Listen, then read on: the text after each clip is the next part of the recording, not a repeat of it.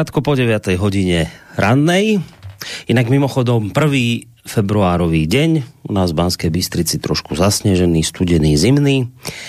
A o 9. už mnohí z vás sedíte buď v práci, alebo teda doma, kde už kdekoľvek káva rána je navarená, možno že aj vypitá u niekoho.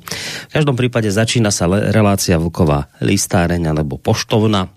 A vy veľmi dobre viete, že túto reláciu robíme pre vás vždy takto útorky do poludnia vtedy, keď sa nám buď vôbec nepodarí prečítať nejaké vaše maily z piatkovej hodiny vlka, alebo keď sa nám nepodarí prečítať ich úplne všetky. No a teraz to bolo zase tak, že sme sa vôbec do nich v piatok nepúšťali, lebo aj z toho dôvodu, že tá téma bola samozrejme veľmi vážna, aktuálna, obšírna. Takže dalo sa tušiť, že asi všetky maily presunieme do tejto relácie.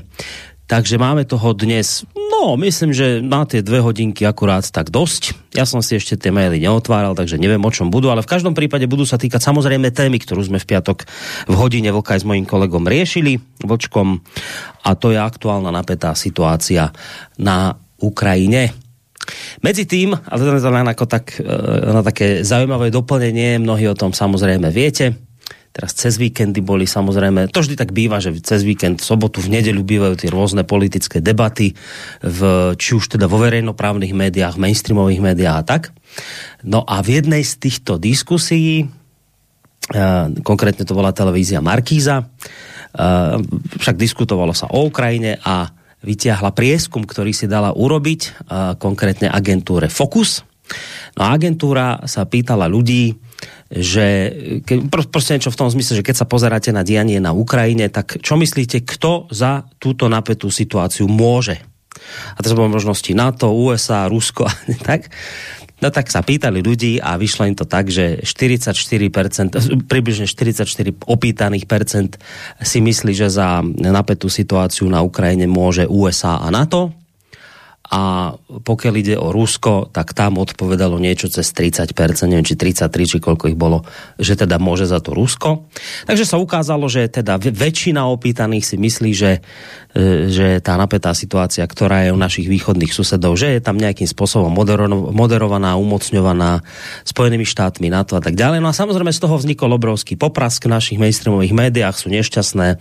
Včera Daniel Milo z mimovládky Globsek hovoril o tom, že Slováci sú objímači ruského medveďa a tak podobne. Čiže máme to potom víkende také trošku teraz napeté tu nás na Slovensku, lebo ľudia opäť odpovedali zle a nesprávne. Zase ste to prostě nepochopili, takže budeme muset trošku v tej našej No zkrátka v tom, aby ste to už chápali do budúcna správne, budeme v tom musieť trošku pridať. No, tak to len ako také e, trošku také doplnenie údajov z, z víkendu, také rozšírenie tejto našej témy, ktorej sme sa teda venovali v piatok v hodine vlka a ideme si sa pustiť teda do vašich mailov, ktoré nám k tejto téme prišli, ale predtým samozrejme idem privítať môjho kamaráta, parťáka reláciového. No zkrátka, dobre, seniora z Plzne. Vlčko, vítaj. Děkuji za přivítání, Borisko. Pěkný pozdrav z Plzně do Bánské Bystrice a, a e, tobě osobně a především e, zdravím všechny naše věrné posluchačky a posluchače Svobodného vysílača a týhle relace zvláště. Ať už jsou na země kouli kdykoliv a doufejme, že se nebudou zbylý dvě hodiny nudit. A vedle toho konstatuju, že ten český úřad na ty, na ty hybrid, na ten terorismus a hybridní mm-hmm. hrozby, o kterém jsme mluvili posledně, takže by měl rozšířit svou působnost i na Slovensko. Já, já vidím jako nutnost, jako, jako řádný a zákonu dbalý e, občan, tak vidím nutnost, že by se to u vás mělo nějak spacifikovat. Něco by s tím pánové Korčok, Náď a ty ostatní měli udělat. To takhle dál nejde. To jistě uzná, že to dál nejde. Samozrejme, samozrejme, že uznám, však robia, čo môžu, ale očividne ešte stále to nestačí. Bude treba v tomto smere pridať. Zatiaľ sa to robilo takou soft power. Uvidíme, či už nebude treba aj nejaká tá hard power v tomto smere, lebo soft power vyzerá, že teda je neúčinná. Ale teda nebojuje sa len samozrejme u nás, aj u vás na vašom fronte českom pribúdajú rôzne zaujímavé názory na adresu Rusov, Ukrajiny a tak podobne. Posledne som si všimol, že si sa trošku povenoval pani Procházkovej z vašej českej, vášho, z vášho českého deníka N. Pani Procházková tiež trošku zahviezdila teraz cez víkend, alebo kedy to bolo poslední Jo, to, to, bylo, to bylo dobrý. A eh, je škoda, jestli se nevytah ten zvuk. Vidíš, mě to, mě to, ne, mě to nenapadlo a nedošlo. Eh, já jsem byl jedním z svých čtenářů upozorněn na to, co řekla Petra Procházková v ranním studiu 6 české televize na ČT24 a ona tam doslova prohlásila, když jako rozebírala Rusko jestli zautočí a tak dále, tak konstatovala, že Rusko nikdy neutočilo tam, kde nebylo vítáno. No?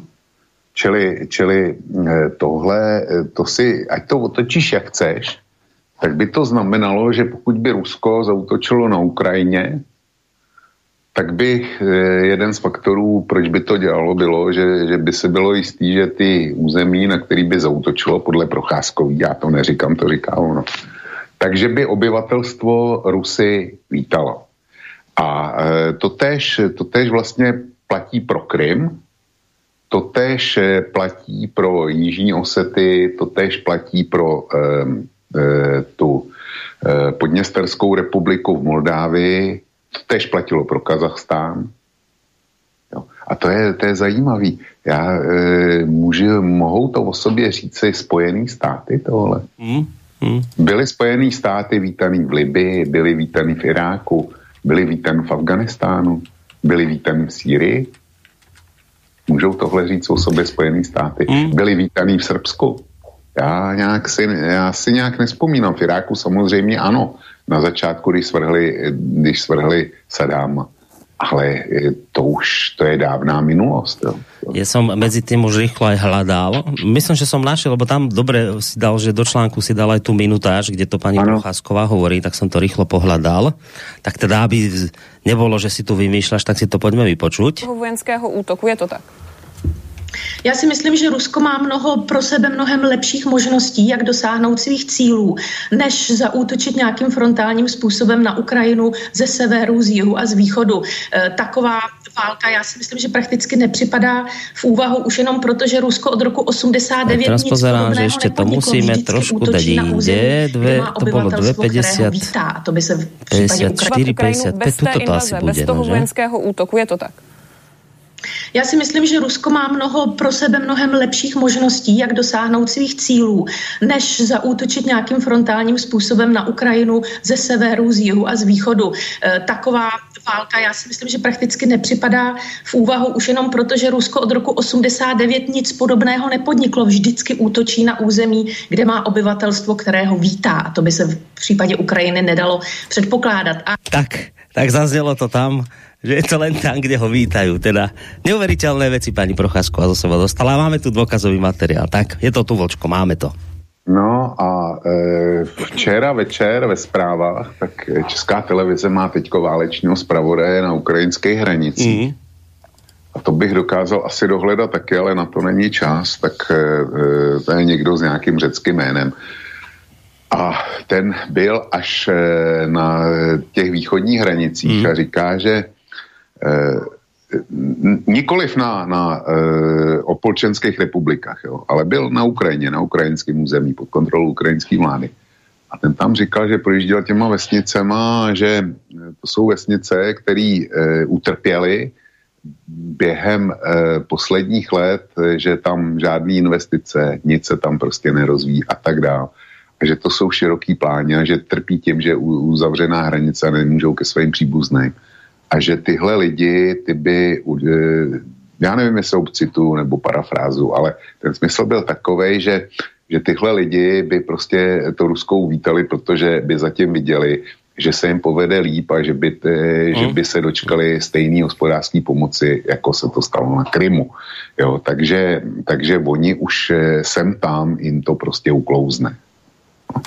No, e, ešte jedna otázočka na teba a potom sa už pustíme naozaj do mailov.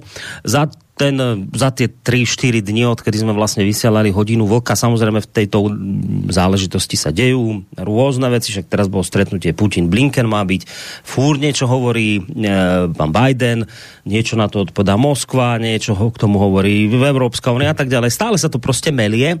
Za tie dni, ako prešli od tej hodiny vlka pod dnešok, e, máš z toho celého nejaký lepší pocit, alebo práve horší pocit? Iba toto ma tak zaujíma tak na úvod, že či sa podľa teba trošku tá situácia upokojila, alebo naopak je to ešte, ešte vyhrotenější, jako to bylo v piatok?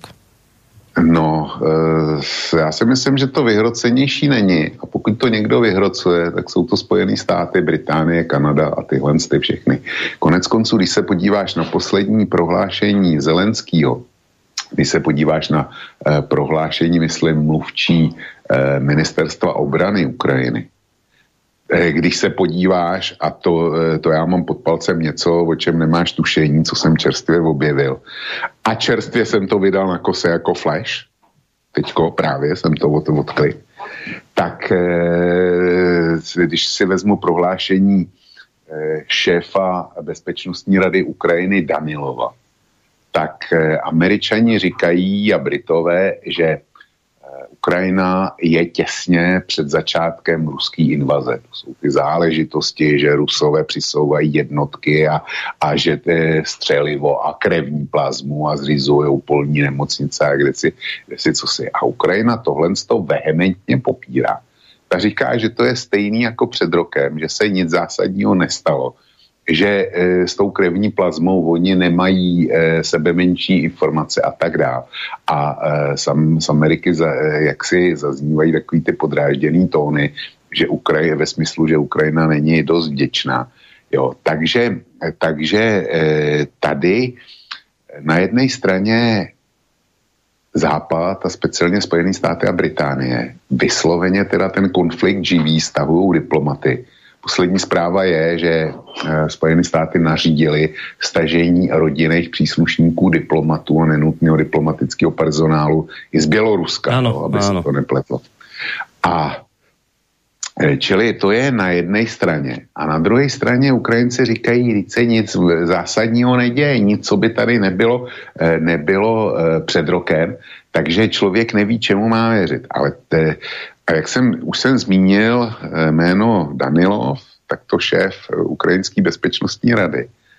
A ten vydal včera večer eh, rozhovor, který poskytnul agentuře Associated Press, což je stejná šarže ve spravodajském světě jako Reuters. No, to je jedna ze dvou největších světových tiskových agentur a ten zdroj je pokládán za naprosto bezpečný. A já jsem čirou schodou náhod ten rozhovor našel na AP a právě jsem, právě jsem dal link na, na uh, web AP, kde to je a podstatnou částí, nebo respektive už titulek je uh, velmi jaksi výmluvný. V překladu znamená, šéf ukrajinské bezpečnosti, Minská mírová dohoda může způsobit chaos.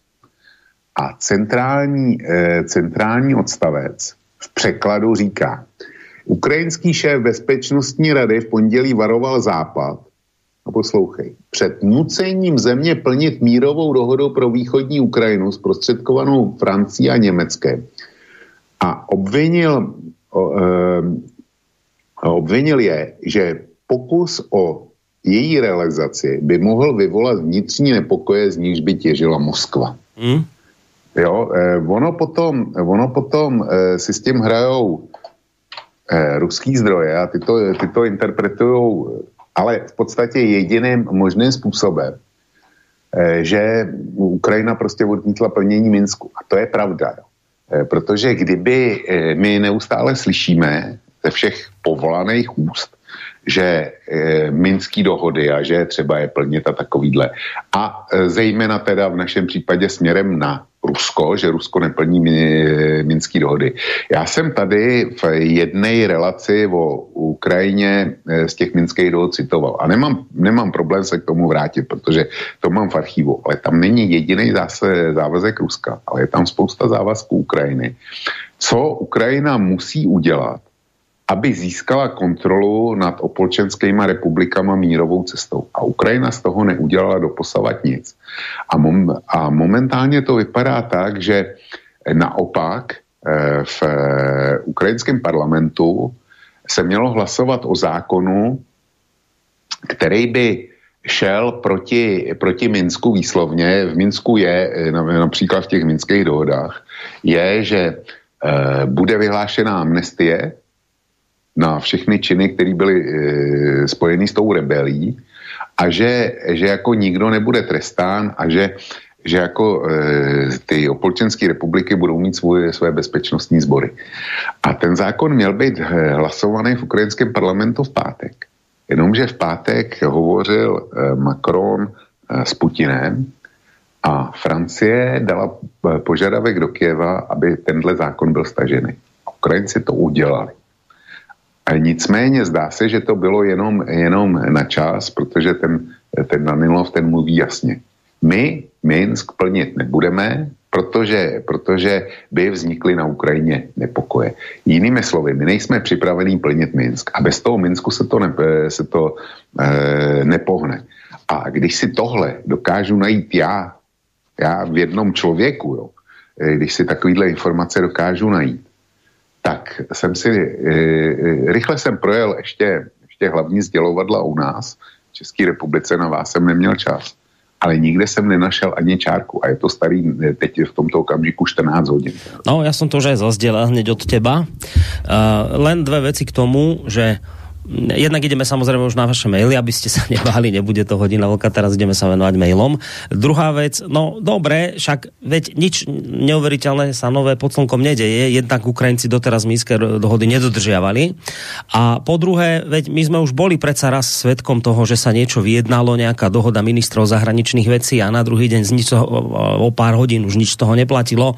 Zrazu vybehli do ulic ukrajinských ozbrojenci a spravili na Majdane prevrat Čiže a, a, a, a dodnes, keď toto povieš, lebo keď sú takí nejakí ľudia, ktorí ťa tu sa snažia presvedčiť, že za všetko môže Rusko a pripomenieš im túto udalosť, že však bola dohoda ministrov zahraničných vecí o tom, že budú na Ukrajine normálne prezidentské voľby a tak ďalej a tak ďalej. To bola dohoda ktorú sami Ukrajinci nakoniec zničili a do prachu zeme pošlapali, tak toto je vec, o ktorej sa netreba rozprávať. Nakoniec presne takto isto doskončia minské dohody. To bude tiež proste raz niečo, čo sa povie, jo viete čo, ale to bolo tak ako prijaté nejak pod nátlakom a, a, a, a nevýhodné pre Ukrajinu. Rusi si tam presadili niečo. Teraz už začne tá, ak, ak sa vôbec táto téma dostane do mainstreamu, tak začne taká tá typická propaganda proukrajinská v zmysle, ako vlastne tieto minské dohody Ukrajincov zvezovali, aké to bolo pre nich nevýhodné a tak a tak ďalej. Čiže nič nové sa vočko pod slnkom neudeje. My sme už tohto raz svetkami boli, budeme toho svetkami druhýkrát a život pôjde ďalej a všetko sa bude, budú sa všetci tváriť, že sa nič neuveriteľné nedeje, keď sa nebudú minské dohody dodržiavať. Ale e, takhle, to, e, takhle to nejspíš bude. Dávám tě za pravdu. Nicméně každý, každý trošku kriticky myslící člověk tak e, rozhodně si pomyslí, že jsme vlastně lháři. To je, to je jediný závěr, který z toho můžeš udělat.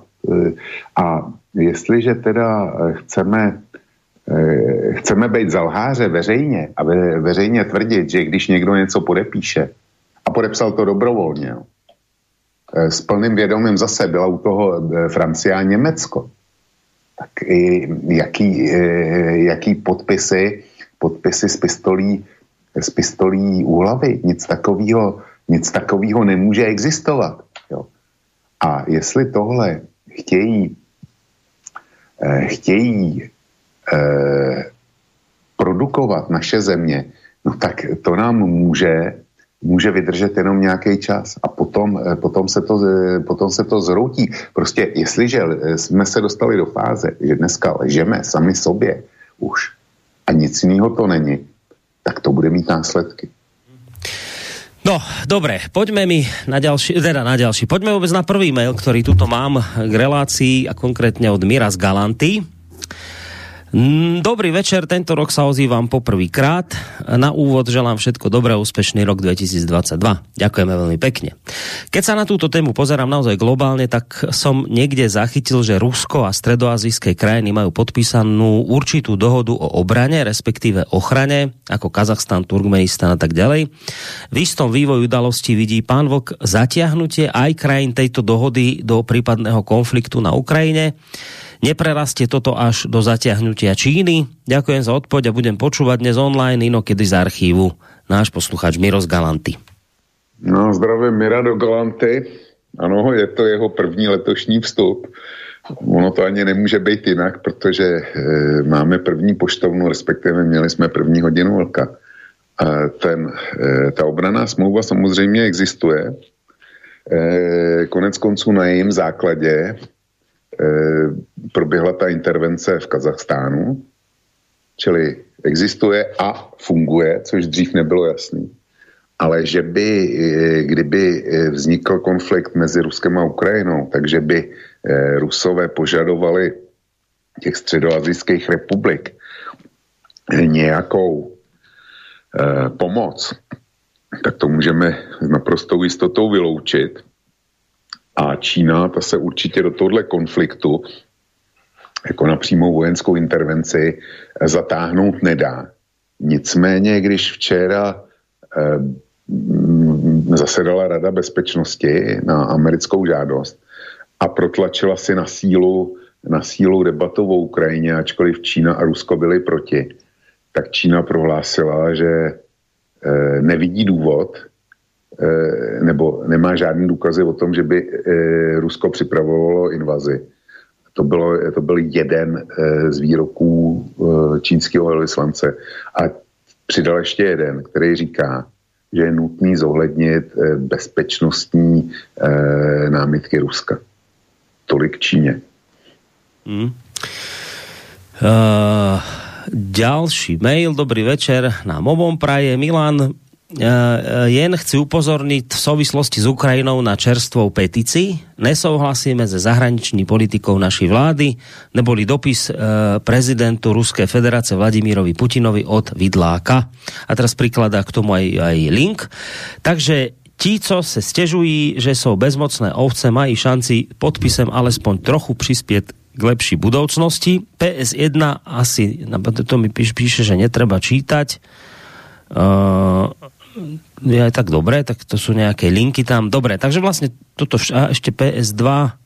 Aha, to, dobre, tam ešte priložil e, text tej petície, takže to nám poslal Milan, že ten, kto je nespokojný a chce niečo robiť, tak môže podpisovať túto petíciu. K tomu asi teda ne, ne, asi nebudeš nejak veľmi reagovať, či chceš k tomu niečo? Mm, tak e, nechci, já o té petici vím, ale já jsem e, Prostě tahle petice byla zveřejněna, by si někdo vzal do hlavy, že napíše, napíše ruskému prezidentovi. Já jsem e, před pár dní narazil, e, narazil na tu petici u vás, která e, to si taky převzal. Vy na Slovensku máte několik petic, který sbírají podpisy pro referendum o, ohledně té smlouvy se Spojenými státama o základnách na Slovensku. Já jsem tohle, eh, když jsem narazil na tu první, tak jsem to převzal, sdílel a vyzval jsem na kose všechny slovenský kosíře, aby eh, pokud s tím souhlasí, tak aby to podepsali. Protože jde o vysloveně vaší interní záležitost. A vysloveně jsem varoval kohokoliv z eh, obyvatel České republiky, aby se do toho míchalo, protože by to bylo těžce kom...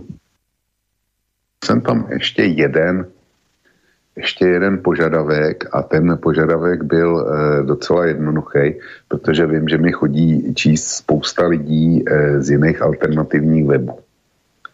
A požádal jsem je, aby alternativní weby v České republice o té petici informovali, převzali to a šířili to dál, protože, protože dění na Ukrajině je jedna věc, ale americký základny na Slovensku ze smlouvou, která je horší, než, byla, než byly moskevský protokoly, tak to se nás dotýká bezprostředně daleko víc, především proto, že když to bude mít Slovensko, tak zcela nepochybně eh, leckoho z těch nových mocných napadne, že bychom to určitě potřebovali, a když to mají Slováci, takže my to musíme mít taky. Mm. Jo. Čili, čili žádal, žádal jsem eh, českou alternativu o sdílení tohoto a eh, o šíření povědomí o tom, eh, o té petici, protože i na ně chodí spousta jiných slovenských čtenářů. Výsledek byl nula. Nikdo to, nikdo to nepřevzal, tohle A dokonce ani ten web, který, který jako píše prezidentu Putinovi. A já opravdu nevidím důvod, proč bych eh, měl se připojit k podpisu dopisu prezidentu Putinovi? Já si myslím, že svý si řeknu zcela, zcela plasticky eh, na kose, nepotřebuju nikam eh, připojovat svůj podpis.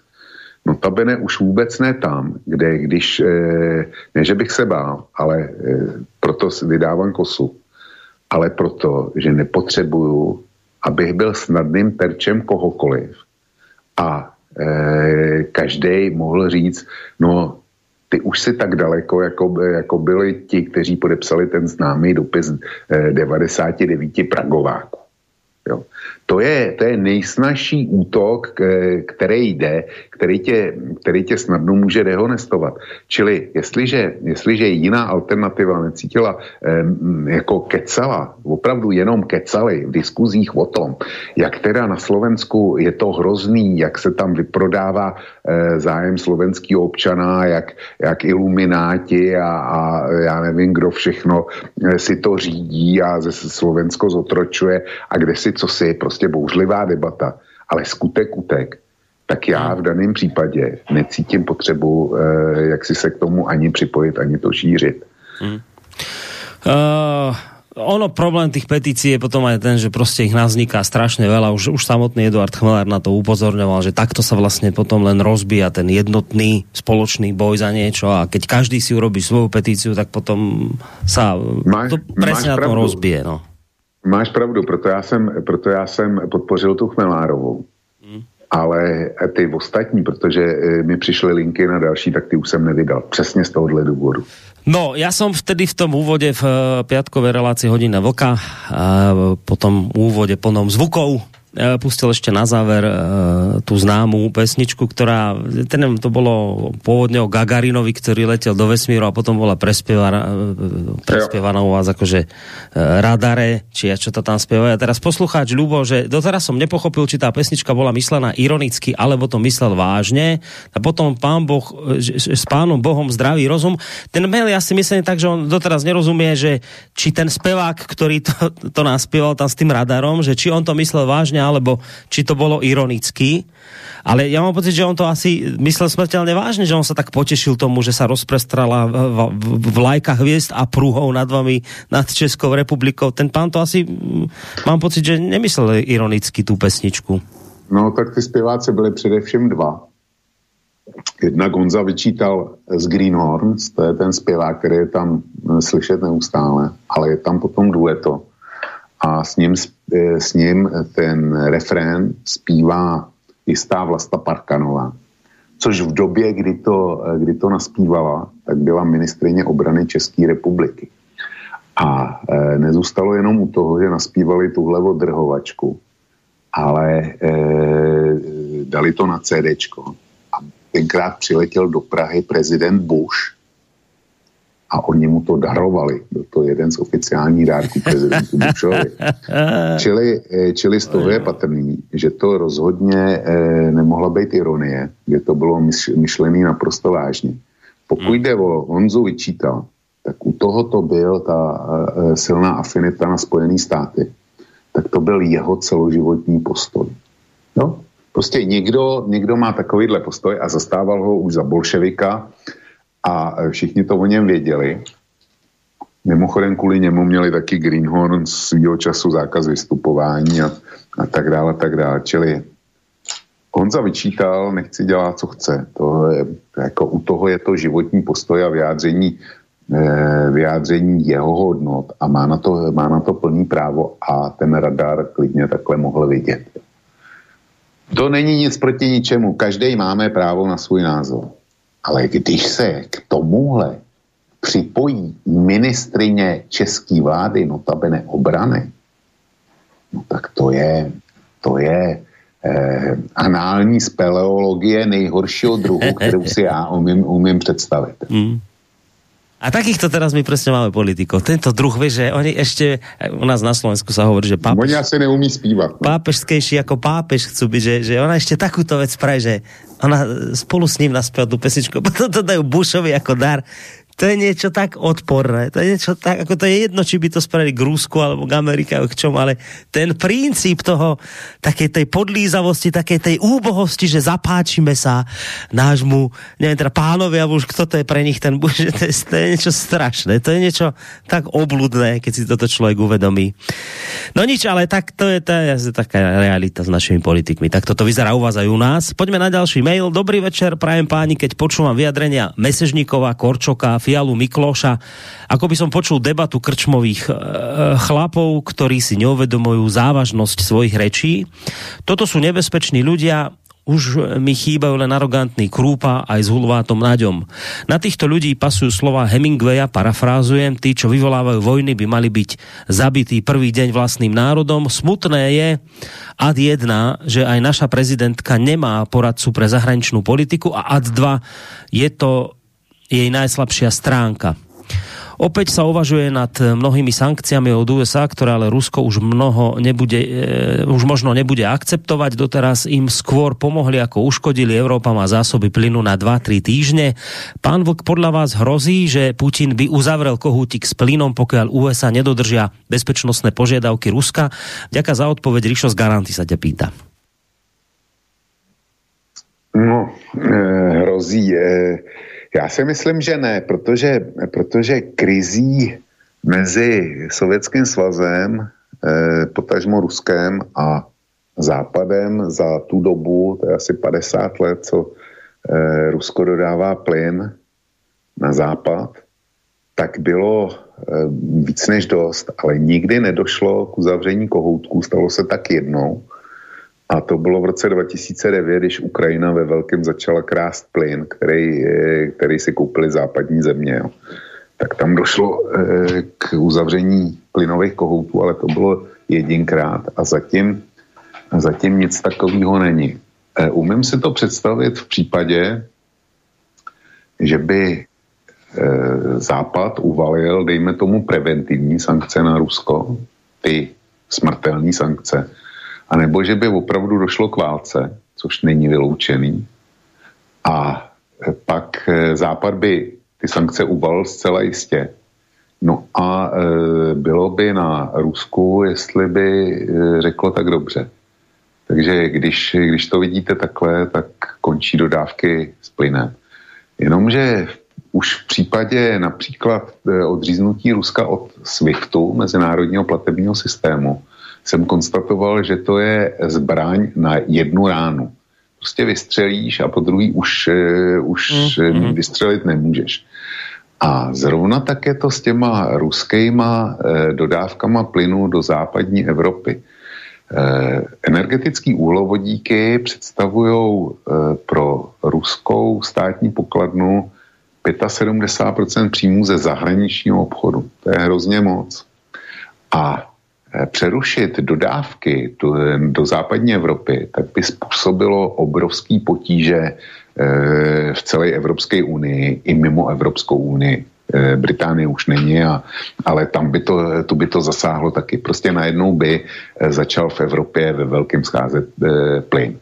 My jsme samozřejmě ujišťovaní, já mám takový... No, to jsem se chcel presne spýtať. To som sa chcel, prepáč, do toho ti skočím len trošku. My jsme ale ujišťovaní, že ale nevadí, ne, nič sa nedeje, keď nám Rusi úplne zastavia plyn, Biden všetko vyrieši. Biden už dohaduje s Katarom dodávky, teraz sa ozval Azerbajdžan najnovšie, že tiež nám dodá s dovedkom, ale nebude to zadarmo. Čiže my si priplatíme, ale nevadí, ale oni zoženú. Američania sem pošlu tankery so skvapelneným plynom. Nebojte sa, dosť toho bude, nemáte obavu, nie sme my tak odkázaní na Rusko, ako si Rusi a ich prísluhovači myslia. Toto je odkaz dnešných dní. Vybavíme v Katare, v Azerbajdžane a, aj z Ameriky pošleme. Čiže bez obáv. Toto nám teraz hovorí aktuálne. No, tak to chce, to chce vidět číslo. Rusko produkuje, eh, jestli si dobře pamatuju to, to čísla, jsem si tu grafiku neuložil, eh, produkuje 290 miliard kubických metrů plynu. 290 miliard kubických metrů. Eh, za ním druhý producent je Katar, který produkuje 140 miliard kubických metrů plynu. Eh, pak jsou někde Spojené státy, Austrálie a tak dále. Nemá smysl o nich, o nich mluvit. To jsou dva, dva největší hráči. A e, vypadá, to, vypadá to tak, Amerika slíbila, že pošle tankery a jedná teda s tím Katarem.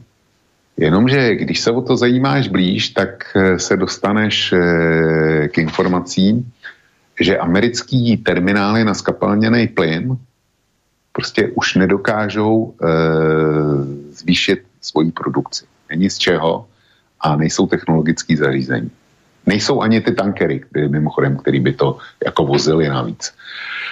Katar, ten je na tom podobně, ten taky říká, že nedokáže zvýšit produkci a navíc, jak američani, tak Katar uzavřeli dlouhodobý smlouvy se svými dodavateli, čili jestli je Katar um, produkuje 140 miliard kubických metrů, tak já netuším, kolik, kolik z nich má prodáno, zasmluvněno, prodáno Číně a jiným velkým odběratelům Indii, Pakistánu. A těm asi těžko může takový Katar říct, víte, Evropa je teďko v nouzi a my vám nic nedodáme, nebo vám to zkrátíme na jednu třetinu, protože potřebujeme vyhovět Američanům a e, dodávat do Evropy, aby v Evropě nezmrzly. Spojené státy a jejich, jejich plynoví těž, těžaři, tak ty mají, ty mají e, podobné smlouvy. A já e, produkuju seriál, seriál Plynatost, jo. ty to dobře víš. A tam e, bedlivě sleduju veškerý dění na trhu s plynem. A v jednom z předposledních dílů jsem eh, vydal eh, informaci o tom, že Čína začala loni v listopadu eh, jednat se spojenými státy o dlouhodobých nákupech jejich zemního plynu, toho skapalněného, s tím, že by vykoupila veškerou volnou kapacitu. A ty smlouvy měly být uzavřený do konce roku minulýho. Já nevím, jestli se tak stalo nebo nestalo, na, na informaci jsem nenarazil. Nicméně Čína je největším zákazníkem právě těch amerických plynářů. A platila, platila daleko větší ceny, než byla ochotná za to zaplatit Evropa a proto američani do Evropy ne, nedodávali. Ty dodali, ty dodali až v poslední době, eh, když teda toho plynu v Evropě bylo málo. Ale pouze tehdy, když evropské ceny překročili výrazně úroveň cen v Ázii. Tak potom otočili ty tankery. Takže, když to shrnu, eh, já eh, vedle toho mám ještě informaci, že američani se opravdu snaží, aby zajistili nějaký objemy plynu a prej vykupují i mimořádně malý množství, o který by, by eh, kde, je někdo, kde je někde něco volného, o který by dřív nikdo nezavadil, protože to jsou malý množství. Nevymýšlím si. Tohle všechno mám vyzdrojovat. A e, když to teda schrnu, tak američani ujišťují, že by plyn byl. Já si myslím, že by plyn nebyl, protože Evropa dováží z Ruska asi 41% svý celkový spotřeby. A konkrétně Německo dováží 55% e, svý celkový spotřeby. Notabene Německo má, jestli se nepletu, jeden malý e, terminál na Eh, vyskladňování toho, toho skapalněného plynu. A jinak žádný terminály nemá. A Německo je na 55% eh, zásobování eh, z Ruska plynem. Takže si troufnu, troufnu tvrdit, že těch ruských 41% nejde nahradit. Samozřejmě že prostě Evropa by se se zlou potázela a zásobníky v České republice jsou momentálně na 40%, což je asi o 25% víc, než bývalo obvyklý v tomto čase, no, k prvnímu únoru. No a e, takže samozřejmě, že aby Evropa nějak přežila, by e, nebylo potřeba nahradit celých 41% e, objemu e, těch toho ruského plynu z celkové spotřeby. Dejme tomu, že by stačilo 30%. Samozřejmě za předpokladu, že by si redukoval. Musel by si redukovat především průmysl, protože nemůžeš Eh, nemůžeš nechat obyvatelstvo mrznout. To, to prostě nejde. To by eh, vláda byla smetená, eh, prostě jeden den by se lidem přestalo topit, nebyl by plyn a nejpozději za 48 hodin už by ta vláda neexistovala, protože lidi by byli v ulicích a běsnili by. Čili dejme tomu, že potřebuješ nějaký míst, výrazně menší procento, aby si udržel obyvatelstvo v klidu ale znamenalo by to odstavit průmysl. A já jsem včera zaznamenal zprávu na jednom z alternativních webů, která mě teda šokovala, já nevím, jestli je pravdivá. Podotýkám, že nevím, jestli je pravdivá, ale ta zpráva tvrdila, že Evropská unie eh, jak si eh, minulý, v minulém týdnu měla krizový zasedání o, o e, hospodaření s plynem pro případ, e, že by Ruso, Rusko zavřelo koutky. A bylo tam dohodnuto, že by bylo prioritně zásobováno obyvatelstvo, ale že jim snad podle projekcí vyšlo, že i kdyby zastavili veškerý, veškerý průmysl, což by mělo obrovský hospodářský dopady. To by nebylo o tom, že by, že by něco jelo a hospody byly zavřený. Jo. To by bylo o tom, že by nic nejelo. Nic nejelo, protože, protože by bylo potřeba e, energie pro, pro civilní sektor. Tak e, že jednak by byl zastavený průmysl, ale že i tak by snad si spočítali, že by dodávky plynu eh, byly 4 nebo 6 hodin denně. Jo, že by se vypínalo sektorově a vždycky plyn by šel, eh, plyn by šel jenom, jenom někam. Já nevím, jestli to je pravda. Podávám to, jak jsem, jak jsem to četl a říkám, ten zdroj já nepokládám za příliš věrohodný. Nicméně, tu, eh, ta informace ve veřejném prostoru je i bez mě. A fakt je, že by to způsobilo vážní problémy. Nicméně, vedle toho ten plyn by byl nesmírně drahý. Jo. To, e, to nejenom, že dodavatelé by zvedli ceny, protože když je někdo v nouzi, tak mu samozřejmě zvedneme ceny. Ale aby se tím plynem šetřilo i mezi civilama, tak vlády by z toho udělali e, super luxusní komoditu, aby lidi donutili opravdu šetřit. Takže i tady by se přitvrdilo na cenách. A e, ty následky by byly, by byly nedozírný pro Evropu. Někde jsem čet varování nějakého německého politika průmyslní a e, průmyslníků, kteří říkali to tež, že by to mělo nedozírný následky. Nicméně pro Rusko by to představovalo zbraň posledního soudu. Protože kdyby tohle udělalo, tak Evropa by letos tuhle zimu domrzla, máme před sebou už jenom únor a dejme tomu začátek března, což je nějakých 6-7 týdnů. Potom už bude teplejš. Tak Evropa by domrzla e, tuhle zimu, to je pravda.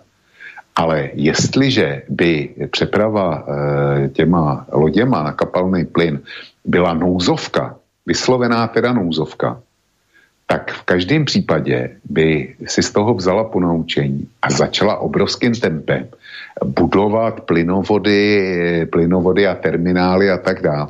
A Rusko by se na ty trhy zatraceně těžce vracelo. Jo, něco jiného by bylo, kdyby už byla eh, hotová síla Sibiře 2 napojená na Tumeň a Rusové, zavře, Rusové řekli Evropě tak, a Západu, tak dobře, vy jste uvalili sankce, tak my zavíráme kohout a všechno, co, eh, co jsme měli dodávat vám, tak teď bere Čína. Jo? No, no, tak, no. A to, pokud a to se, je reálný scénář Rusko, eh, No to jo, ale dejme tomu tak za 4, za 5 let a já si myslím, že Rusové a Číňani na tomhle začnou uh, velmi usilovně pracovat a já si myslím, že dřív než za čtyři roky to nebude. Mimochodem, v pátek začíná olympiáda, pojede tam Putin a e, čínský prezident se nechal slyšet, že pro Putina má připravený dárek. Já si myslím, že to bude něco v tomhle, v tomhle smyslu. No, inými slovami, intenzívne vháňame Rusov do náručia Číny. Dobre to robíme, presne toto. Toto nám na západe veľmi treba, aby Rusko spolupracoval s Čínou. Veľmi nám to pomôže, dobre to robíme. Len tak ďalej sú druhovia. Poďme na ďalší mail, nech to všetko stihneme prečítať. E, Vlku Rusové 100 let slibují ekonomický zázrak a nic Mají největší zemi na Zemně, rozlohu, nejvíce přírodních zdrojů a přitom je jejich ekonomika výkonem z celosvětového pohledu zcela zanedbatelná. Jediné, co umí, je vyvážet suroviny a ty ještě bez západních investic nedokáže ani dostat ze země a když ceny komodit poklesnou o 5%, postihne je hladomor. Teď tam mají dalšího sebestředného tupouna s gulatou hlavou, co cpe prachy do zbraní, místo, aby lidem postavil silnice, infrastrukturu a začlenil se do civilizovaného světa. Jednou budou rádi, když je před bankrotem zachrání e, rozprodej většiny majetku a území Číňanům. To je nakonec čeká, e, to po Putinovi zůstane. To napísal Tom. Kdo? Tom. Tak to je, eh, já jsem si myslel, že to psal Johnny a chtěl jsem konstatovat, že jsem od něj takhle hloupý příspěvek nečekal, takže se Johnnymu omlouvám, že jsem o něm špatně smíš, smýšlel. E, Tom zřejmě čte e, evropské hodnoty a takovou tu správnou literaturu, deník N, a na základě toho se dělá závěry. Ta země, sto let za opicema, která slibuje, slibuje eh, světlý zítřky, ale nedokáže nic jiného, než eh, těžit ten plyn a naftu. Tak ta země světu vyhrála druhou světovou válku, pokud se tak matně pamatuju. Ta země eh, předtím, než vyhrála tu druhou světovou válku, tak byla eh, někde, když přišla bolševická revoluce, tak byla eh, v době eh, středověku absolutní monarchie, její průmyslová základna tenkrát byla téměř nulová. Ta země se eh, byla embargovaná tenkrát, byla vystavená sankcím a přesto, přesto dokázala rozvinout svůj průmysl tak, že se z ní stala dostatečná světová průmyslová velmoc, aby vyhrála tu druhou světovou válku, jak už jsme si řekli. Ta země byla zničená jako žádná jiná po světové válce. Přesto e, dokázali e, s, pá, s malým spožděním vytvořit jaderný arzenál. Přesto dokázali být první ve vesmíru. A e, přesto, dnes, když to vstáhnu dneska, tak přesto dokázali mít první vakcínu proti koronaviru. Jo? Samozřejmě, že ruský hospodářství, a já o tom mluvím často, k nelibosti jistých posluchačů, tak jejich HDP e, měřený v dolarech je srovnatelný s Itálií nebo se, stát, e, se spolkovým státem New Jersey. To všechno je pravda. Ale jestliže to tak je, tak nechť mi posluchač tom vysvětlí, proč my se toho Ruska tak hrozně bojíme že Rusové nemají, nemají do každé vesnice silnici, to je pravda. Oni toho v těch vesnicích nemají, nemají hroznou spoustu. Že nedokážou vyrábět kvalitní spotřební zboží, to je taky pravda.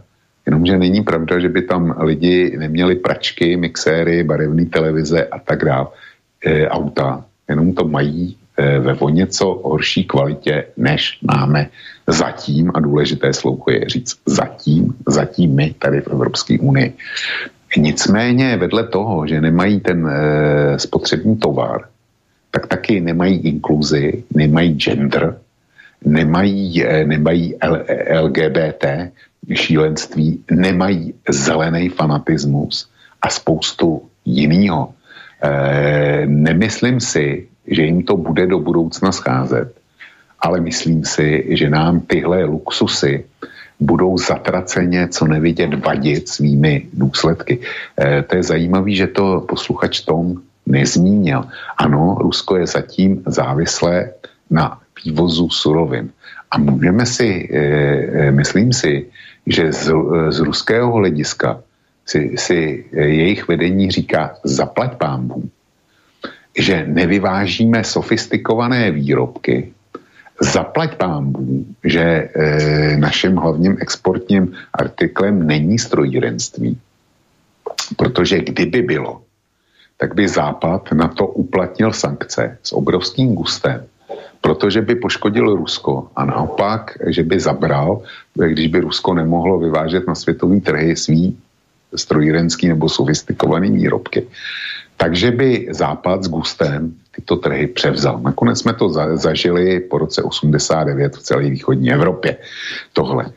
Zatímco, když vyváží plyn, který je nepostradatelný v Evropě z 41%, které je spotřebu, když je největším producentem ropy a ta ropa dneska stojí asi 90 dolarů za barel, takže ta ruská produkce by světu zatraceně chyběla tak je nelze zablokovat, nelze je zabojkotovat. A rozesmál mě ten, eh, ten příspěvek, eh, nebo eh, ta pasáž, kde říkal, když ceny uhlovodíků klesnou o pět let, tak je v Rusku hladomor. Ceny uhlovodíků, my jsme, není to tak dávno, co jsme měli hodinu vlka a mluvili jsme tam o cenách ropy. A ty se pamatuješ na to, že to bylo v době, kdy ropy bylo na světových trzích tolik, že kdo chtěl ropu skladovat, vytěžil ropu skladovat, tak eh, nejenom, že nenašel eh, ta, a chtěli někomu prodat a někdo ji od něj koupil, tak ještě tomu, kdo, to, kdo tu ropu od něj bral a kupoval, tak ještě musel něco doplatit. Čili ceny, a tenkrát byly i ceny plynu rekordně nízký. Zajímavý je, že ve stejné době se Rusko ovšem stalo největším světovým vývozcem obilí. Takže, že by v Rusku byl hladomor, já si myslím, že by si posluchač Tom e, měl sem tam sehnat i jiný informace než z denníku N nebo z evropské hodnoty. Já si myslím, že odpověď tvoja Tomovi bola naozaj vyčerpávajúca a plnohodnotná. Ja by som k tomu dodal už len jednou vetou, že ja sa vždy smejem na takýchto Tomoch, že Tom si ráno zakúril ruským plynom, sadol do auta, na ktorom išiel zrejme na ruskom benzíne a potom ešte dne, poslal v piatok sms ktorú odoslal niekde na družicu do vesmíru, ktorú tam vyniesla ruská raketa. Viete, že takto to, takto to väčšinou funguje. A ono je to strašne mm, také smie, smiešno úbohé, keď si takto kopneme do Ruska, ako keby sme my boli tí, ktorí... Tom je príslušník národa, ktorý tu robí neuveriteľné veci. My tu, my Západ, my sme tu neuveriteľné veci urobili a Rusi sú takí úbožiaci, ktorí nič, len, len posledných pár rokov všetky družice, všetko vynášali Rusi do, do kozmu, lebo prostě Američania stáli na zemi, viete, čiže e, opatrnejšie a tak ako, tak ako Vlčko odporučil, trošku menej čítať toho denníka N, respektíve kľudne ho čítajte, však nakoniec ja ho čítam tiež, aby som vedel, aké tam sú myšlenkové pochody. Len potom treba sem tam sa trošku obohatiť aj iným názorom, lebo môžete potom takto jednostranne uletieť a je to také smutno smiešne potom takéto veci tu čítať. No, ale Vočko dal úplne uh, plnohodnotnú, vyčerpávajúcu odpoveď. Myslím, že k tomu už netreba veľmi nič dodávať. Uh, ďalší mail od Karla. Uh, vážený pane Vlku, dnes se svět nedobývá vojensky, ale ekonomicky, jestli chce Putin získat úctu a vyhrát, ať dotáhne do konce perestrojku demokratizuje Rusko, zavře oligarchy, zavede právní stát, stane se pro Západ partnerem a provede ekonomickou reformu. Pak do Ruska přitečou investice a z Ruska se časem stane ekonomicky politicky silná světová velmoc.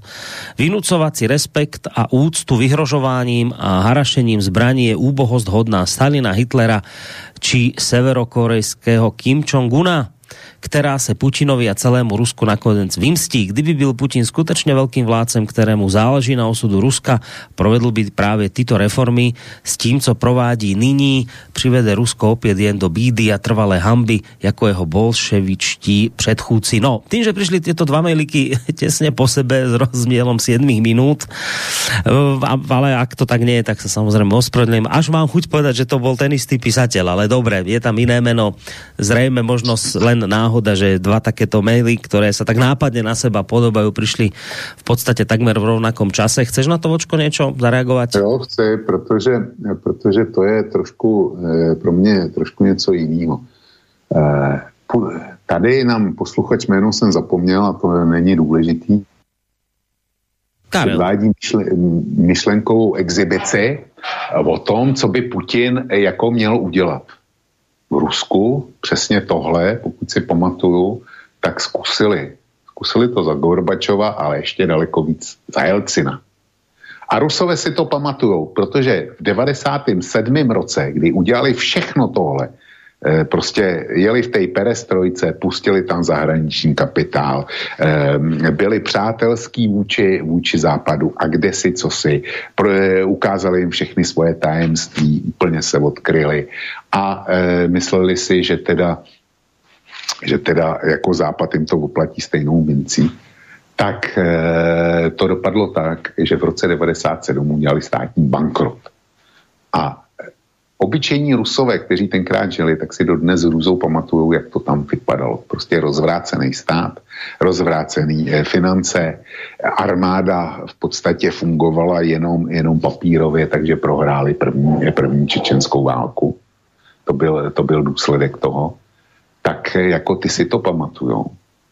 A kdyby měl posluchač pravdu, tak by Putin neměl ty vysoký podpory, kterým se těží, eh, kterým se těší. A já mu vřele doporučuji, aby se podíval na web Levada Center, což je eh, ruská nezávislá organizace, která má, eh, která má in, status zahraničního agenta a ta si provádí svý nezávislý šetření o, o tom, jak Eh, vo všem možným v Rusku. A já s ní velmi často pracuju. A je chápaná jako je chápaná jako, jako eh, zrcadlo nálad Ruska. A protože jsem si tam najel právě, takže eh, mám před sebou poslední průzkumy. A ten poslední průzkum Putinovy popularity z roku, eh, teda eh, za 1221, jsem na těch stránkách, tak říká, že Putinová popularita je momentálně, nebo byla v prosinci, na 65%.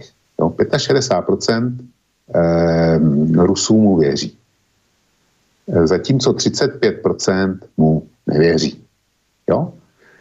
A e, ta Putinová podpora byla mimořádně veliká přes 80% měla naposledy v dubnu 2018 a od té doby klesla a klesla, klesla výrazně radikálně. A klesla v souvislosti s tím, že Rusko tenkrát provedlo penzijní reformu e, na místo české vlády nebo slovenské vlády, který, který už 25 let říkají, že je potřeba provést e, penzijní reformu tak Putin ji, provedl.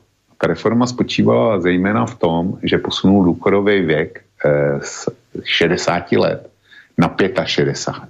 Jednorázově. Žádný přechodný období, jako je to v České republice. Jo.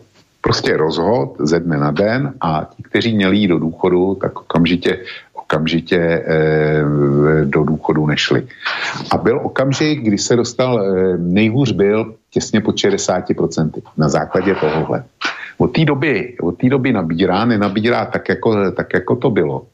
Ale 65% lidí v něj má důvěru. Ať mi ukáže jedinýho evropského politika v jeho pozici, to znamená šéfa státu, eh, ať už ve funkci předsedy, předsedy vlády, tam, kde mají takový systém jako u nás nebo u vás, nebo uh, prezidenta Vis Macron ve Francii, který, který jsou na Putinovo hodnotách. Ať mi ukáže jednoho jediného. Může začít třeba Borisem Johnsonem, jo, teďko, aktuálně. Já jsem vždycky tvrdil, že Boris Johnson je lhář, podvodník a vůbec darebák. A teďko, se to, eh, teďko je to černý na bílý.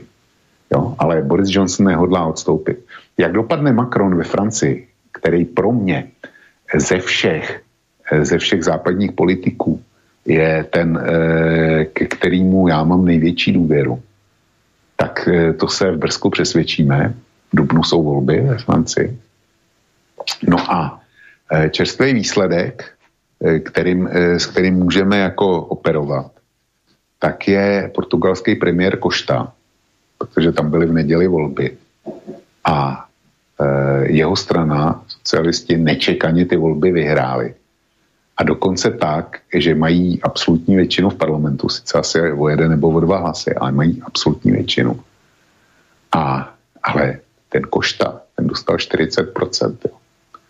A to je, to je oslavováno jako, velký, jako jeho velký vítězství. Tak Putin má 65%. A Košta, který udělal výsledek, který mu všichni závidí, tak má 40%. Tak to je to, je to aby jsme si řekli, jak co, jak co funguje. A e, jako západ je otázka, do jaké míry potřebuje Putin západ, jak e, říká tenhle posluchač, anebo do jaké míry bude naopak západ velice brzo potřebovat Putina, protože e, smrtelným soupeřem západu není Rusko, ale smrtelným soupeřem je Čína. A Čína má dostatek lidí, dneska má hospodářský a ekonomický potenciál, o jakém se nám ani nezdá. A velice dneska už představuje nejvyšší světové, největší světovou ekonomiku. Nicméně ještě nemá nejvě, jako nejvyšší eh, HDP na hlavu, protože jich je 1,5 miliardy, ale i tohle přijde. A Čína je globální mocnost a vypadá to, že bude globální mocnost číslo jedna. A Západ e, proti Číně může mít šanci jedině tehdy, když ji odřízne od Ruska. Když se, když se prostě dokáže s Ruskem spojit. To je mý nezvratný přesvědčení. A poslucháč může, může věřit denníku N že Rusko je náš nepřítel. Já mu v tom, já mu v tom nebráním. No, keď už rozbehnutý, tak ani sa nezastavuj, lebo to bola taká... E taká séria otázok prišla v takom jednom balíku, v, v takom rovnakom čase, tak eh, dobre, však mohla tak prísť, tak ideme ďalej od Patrika, e, prečítať mail. Je úplne jedno, čo tu ukazujú mapy a co si kdo myslí. Tenhle problém vznikl pouze díky Rusku a myšlení ruského vedení. Osobně bych eh, s atentátem na Putina souhlasil je v současné době největším zlem v naší blízkosti a proč vlastně to dělá? Nikdo ho neohrožuje a neohrožoval. Je to paranoidní, sebestřední blázen, nic víc. No, hele, na tohle, na tohle se dá eh, odpovědět jednou větou a taky to udělám. Milý Patriku, každý soudí podle sebe. Další mail od Zbíňka. E, dobrý večer, dejme tomu, že by opravdu USA chceli rozmístiť své vojska na Ukrajine, proto jednoduché otázky. Po A, proč by z toho měl mít Putin, ano, protože e, jen stále mluví o ohrožení Ruské federace, obavu, když si přece suverénní stát může na svém území dělat, co chce, vys jeho vysvětlení hromadení vojsk podél společné hranice. Po B, i kdyby měl obavu, že USA zautočí na Ruskou federaci z Ukrajiny, proč by to asi tak dělali? Přijde mi, že jen uh, socialisticky zmyšlející politici mají tendenci uvažovat v imperialistických doktrinách 19. století, totiž, že bez záboru anexe či okupace cizích zemí nelze vybudovat silný stát. Takže A, otázka bola, proč by z toho měl mít Putin obavu, když si přece suverénní stát může na svém území dělat, co chce, víz jeho vysvětlení hromadení vojsk podél společné hranice.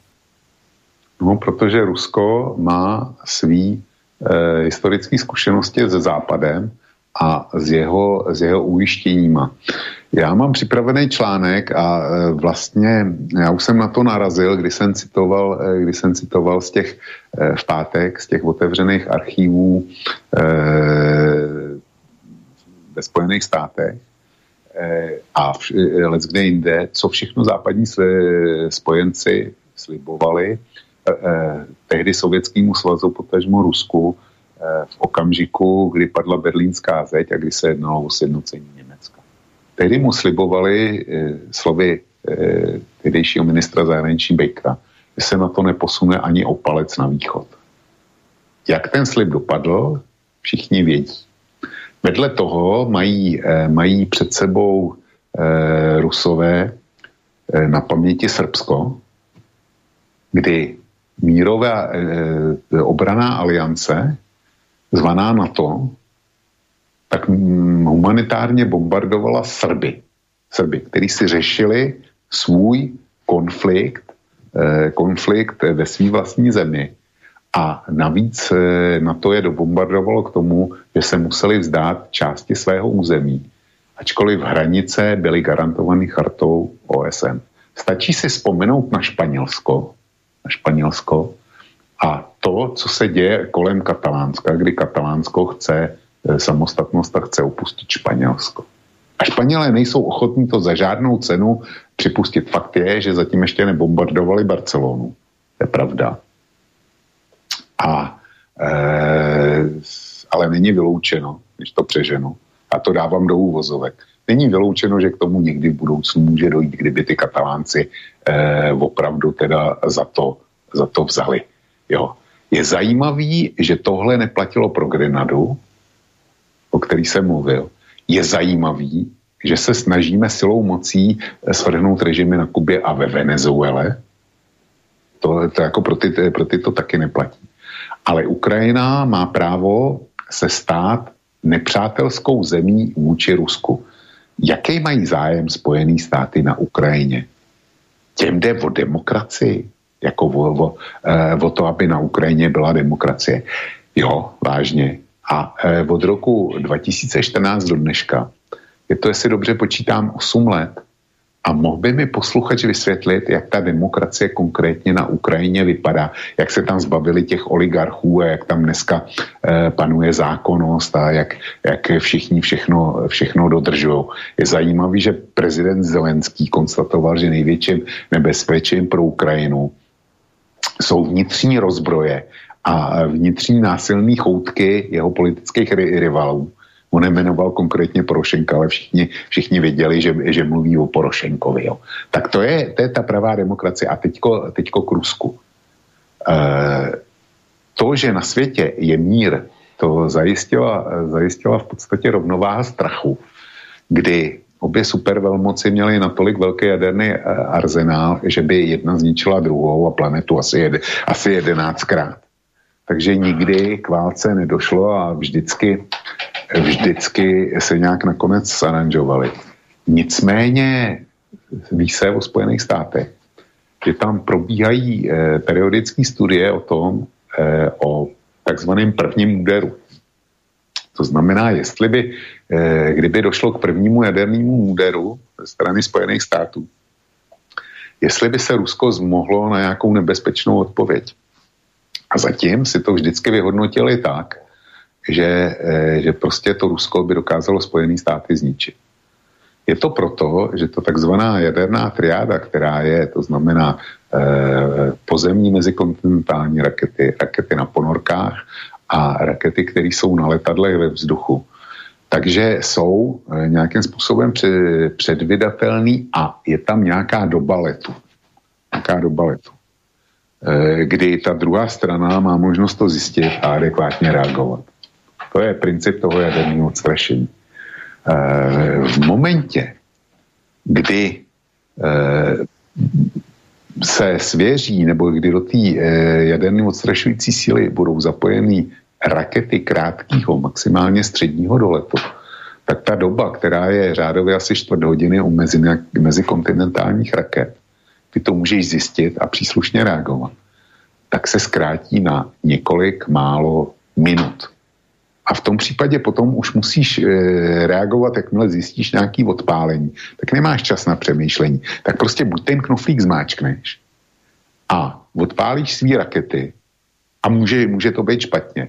Nebo ten knoflík nezmáčkneš. A když to bude e, raketový jaderný útok, tak to bude hrozně špatně, protože tě zničí, zničí tvý území. On sice ten jaderný spad bude po celé země kouli, ale zejména teda bude u tebe a budeš, budeš jako poražený bez možnosti odvety. A to je to, čeho se bojí eh, Rusko.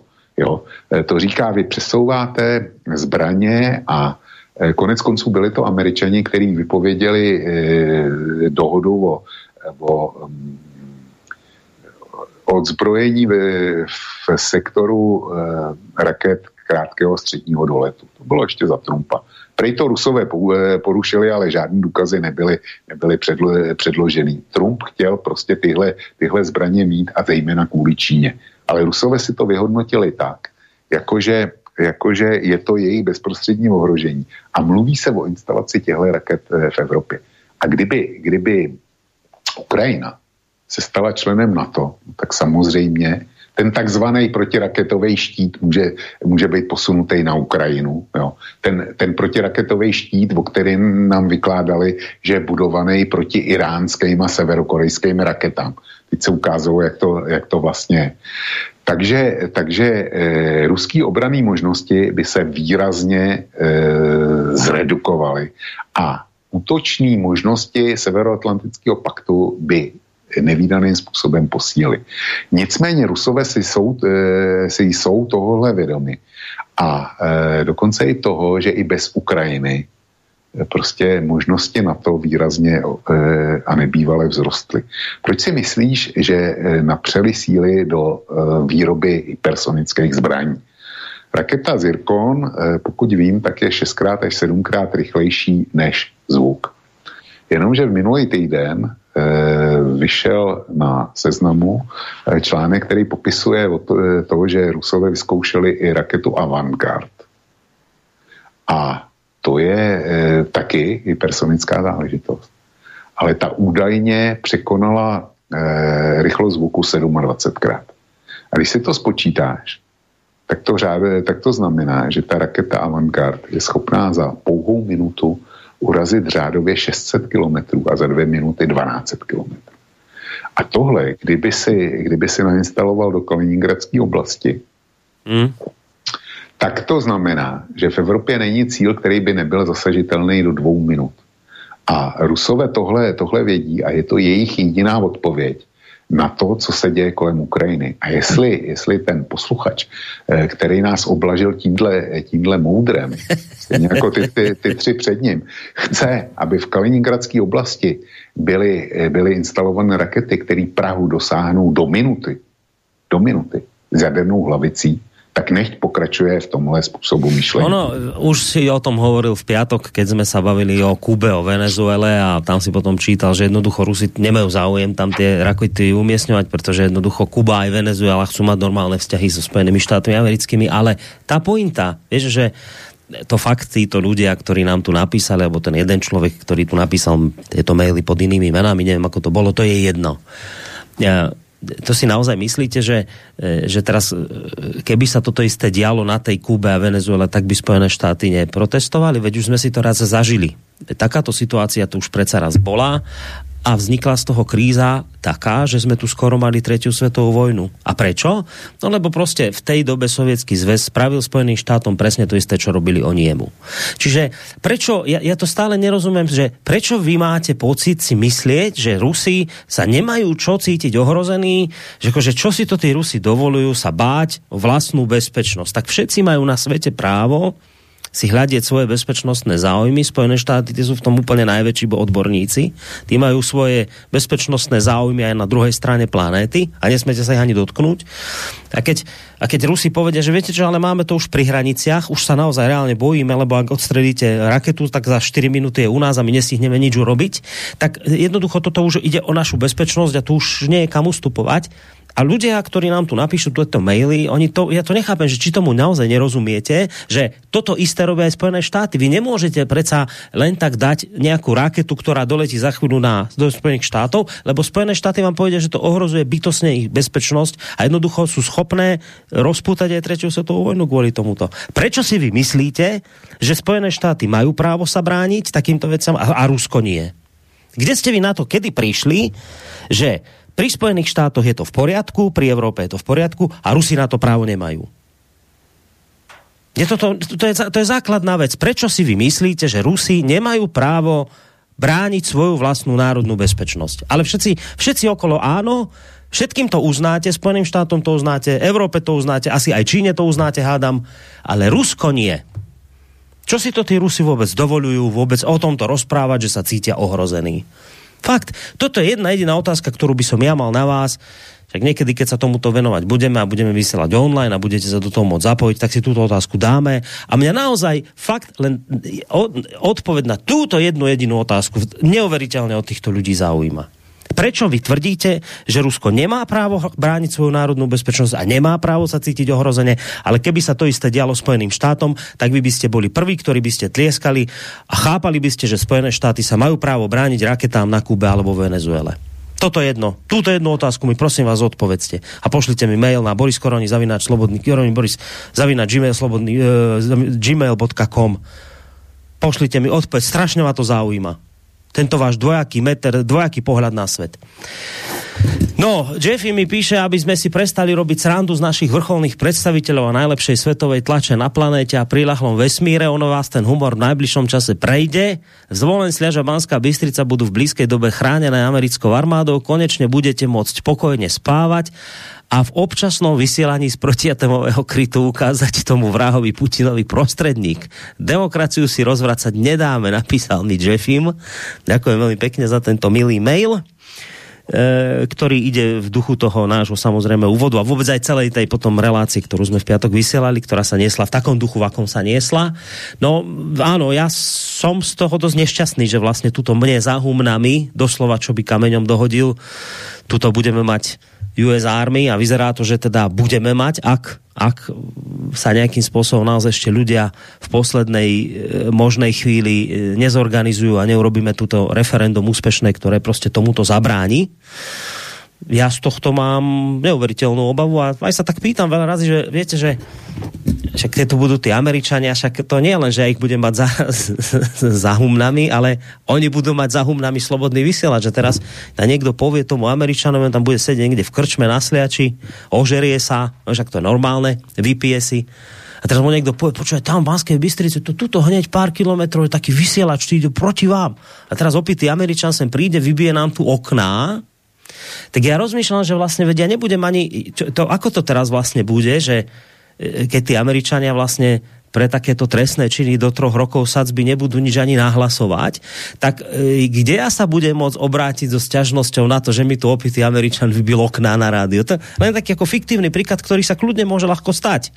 Že, kde ja to budem môcť nahlásiť takúto udalosť? To by ma tak zaujímalo, že či slovenskej polícii, či vôbec to nenahlasovať, lebo to boli Američania a tí predsa môžu to je také zaujímavé. Tak takéto otázky si ja teraz kladiem. Sú teda podľa toho, že tuto ich za chvíľku asi bude mať za humnami. Aj keď ešte stále verím do poslednej chvíle, že to nejako tým referendum stopneme túto nehoráznosť, ktorá sa tu chystá. Stopneme, Vlčko? Prosím? Či to stopneme ešte referendum, ako to vidíš?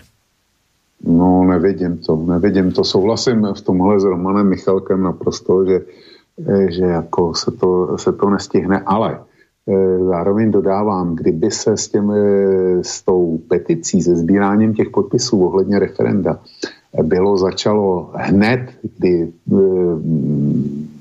přišly první zprávy, kdy to začalo jaksi na veřejnost pronikat, tak si myslím, že by těch, kolik je u vás potřeba na referendum? 350 tisíc podpisů? No asi tak, no, no, no, no. no tak si myslím, že, že to, to sebračlo to, to se bračilo. Jako myslíš, že se to ne, nepodarí vyzbierať taká, také velké množstvo v tak krátké no, době? Ono, ono to musíš vyzbírat a pak to, pak to musíš eh, někam předat a ty to budou věřovat a tak dále.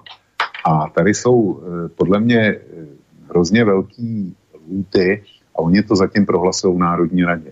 No dobré, ale vieš, že Robert Fico tvrdí, že túto, keď táto zmluva prejde v parlamente, tak ju nemôžeš len tak prostě vypovedať. Ona to má nejakú silu, ja neviem čo, ústavného zákona, ale že môžeš ju kedykoľvek zrušiť tým, keby bolo platné referendum, aj ex post, aj potom, keď už bude zmluva prijatá, keď bude platné referendum, to má silu ústavného zákona a platným referendum táto zmluva je možné ju zlikvidovať aj v čase, keď už bude vplátiť. Čiže, čiže z tohto hľadiska my sa so zbieraním podpisov nemusíme ponáhľať, čak nech si ju schvália, nech sem teda Američania prídu. Ja si to tak predstavím, však nech prídu, nech si sem navozia svoje zbrane a keď spravíme referendum a bude úspešné, no tak uh, sila ústavného zákona vám hovorí, že zbalte si svoje saky, paky a padajte, skade ste prišli. Nie? No, Borisku, já, to je výklad Roberta Fica. Eh, Robert Fico nepředstavuje váš ústavní soud.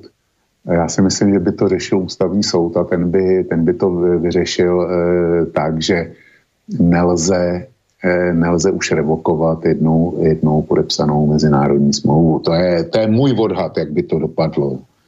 No dobre, e, Lubo sa pýta, jedna kacírska otázka na vás oboch. Otázka znie, ako by ste sa zachovali, ak by ste si zajtra našli v poštovej schránke povolávací rozkaz. U Vlka asi nie moc pravdepodobné, len na moju obhajobu som držiteľom tzv. modrej knižky a taktiež už asi 20 rokov žijem mimo Slovenskej republiky, aj keď mám stále slovenské občianstvo, tak zatiaľ len toľko. No Lubo, tak Lubo sa pýta, že keby sme si našli, no ty si už nenájdeš v, v schránke polovolávací rozkaz, Predpokladám, že z České republiky to, to platí jako na Slovensku, že... No, od... v, mém, v mém věku už mi ho asi nepošlou, ale vy, vyloučený, to, ne, vyloučený to není. Ale já jsem měl takzvaný povolávací rozkaz s červeným pruhem, kdysi, když ještě jsem věkově do toho patřil, což byla první výzva, jo. To, to jako prostě byl jsem ten, eh, patřil jsem mezi ty úplně první, který, který by byli, byli povolá, povolávali. A já jsem tuhle otázku řešil v roce 89 v listopadu, kdy skutečně hrozilo, že povolají záložáky na rozbití demonstrací. No tehdy jsem to vyřešil eh, jednoduchým způsobem. Prostě řekl jsem si, že když eh, by něco takového přišlo a měl jsem k tomu nastavený cestičky, takže eh, by mě z toho dostal lékařský posudek, že jsem prostě zdravotně neschopný. No, ja to verím tak, že sme v Banskej Bystrici. Banská Bystrica sa už v minulosti zapísala ako mesto, ktoré sa vedelo vzbúriť voči niektorým veciam. Ja si myslím, že treba v tejto tradícii pokračovať. Ak by sa niečo takéto udialo, tak treba pokračovať v tradícii tohto mesta. No, tým by som túto otázku považoval za uzavretú a prejdeme na ďalší mail. Zdravím vás, vlčie spoločenstvo Lajči z Prešova nám píše, to, čo napíšeme, je skutočnosť, ktorá sa stala a je nám príkladom pre nás, pre Vlka, pre Borisa, pre Korčoka, pre Nadia, pre nás všetkých, aby sme pochopili, že to, čo robíme, je úplne šialené a utrapí nás všetkých. Walter Krink, podvostojník 28. ľahkej pešej divízie, píše svojmu stríkovi. Chápte, chápem, strýko, čo si mi chcel povedať a ja som ťa nepočúval. E, strýko Kondrát e, si jediný, komu môžem ešte napísať, lebo moji bratia zomreli na Ukrajine.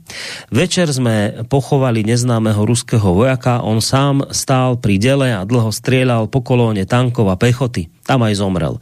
Všetci sme boli v úžase nad jeho chrabrosťou a odhodlaním. Vystrelili sme tri salvy nad jeho hrobom a zamyslela sme sa nad tým, že ak by sme mali takých e, to vojakov dobijeme celý svet. Stalingrad je peklo na zemi, keď postupíme 20 metrov, zatlačia nás späť.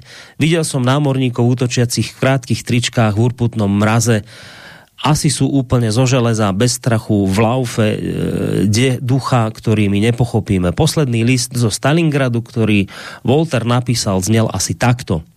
Drahá Gertruda, píšem ti list, e, ďalší už nedostaneš, preklínam deň, keď som sa narodil ako Nemec. To všetko čo, po čom, čo som prežil s armádou, vraždy, lúpežníctvo, skazu, ktorú sme my ako vyspelý svet priniesli, sa nedá ani slovami opísať. Ľudí strieľali ako nič, starých ženy, deti.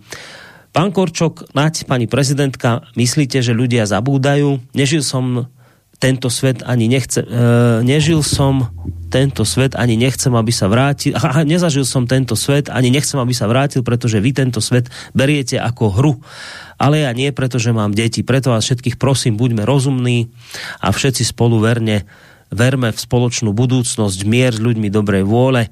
Buďte zdraví, priatelia, napísal nám Lajči takýto, takýto mail. Tak eh, Lajči je jednak tradiční posluchač a jednak eh, naprosto tradiční čtenář a dokonce i autor na kose.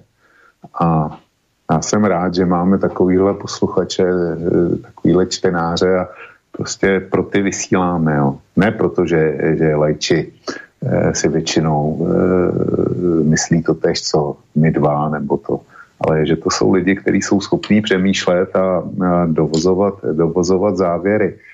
Prostě lajče formát. No, máme tu mail od Johnnyho, Eh, ak existuje nejaká zmluva, že postsovietské komunistické krajiny nevstúpia do NATO, tak minimálne Rusi by to vyťahli už v roku 1997. To, čo spomína Vlk, je len písomnosť hovoriaca o tom, že existovali rozhovory, ale nič nebolo podpísané. Nič viac, nič menej. Inak e, Spojené štáty boli napadnuté organizáciou, ktorú otvorene podporoval Taliban, takže reči o tom, že NATO si vyšlo na vychádzku do Strednej Ázie, len tak sú úplne hlúposti. NATO bolo napadnuté, Vlk asi trpí selektívnym výpadkom pamäte. E, teraz bez ohľadu na to, ako e, tam NATO dopadlo, len tak mimochodom, Budapešťanské memorandum nemá silu medzinárodnej zmluvy, to sú dve rozdielne veci. Johnny. No, to je zajímavý. Já jsem se, já jsem se mm, Johnnymu omluvil za to, že jsem jeden z těch mailů přisoudil jemu a konstatoval jsem, že se mu omlouvám, že, že e, byl, schopný napsat tak hloupý mail. Bohužel dneska mohu prohlásit s klasikem odvolávám, co jsem odvolal Johnny. Eh, protože jestliže eh, existuje něco, čemu se říká gentlemanská dohoda, to znamená, že mezi lidma, který si věří, tak platí podání ruky a nemusí to být na papíře. A přesně takhle naivně jednal Gorbačov. A já ty, já ty, já ty dokumenty vydám. A jestliže byl různými způsoby, různými kanály ujišťován o to, že se na to nebude rozšiřovat na východ, tak přitom mělo zůstat. Kdyby ten slib byl býval dodržený, tak pro nás na Slovensku a v České republice by se nezměnilo vůbec nic, ale Rusko by se dneska cítilo daleko komfortnější, bezpečnější a měli bychom o spoustu problémů mít je zajímavý, že to, co je, eh, co je eh, podepsáno, co je dáno, na čemž teda rejtuje Johnny, tak neplatilo v případě Srbska a charty OSN. Zajímavý. Tam to, tam to neplatilo. Neplatilo to v případě Libie, eh, neplatilo, teď, když jsme u toho Afganistánu, ano, na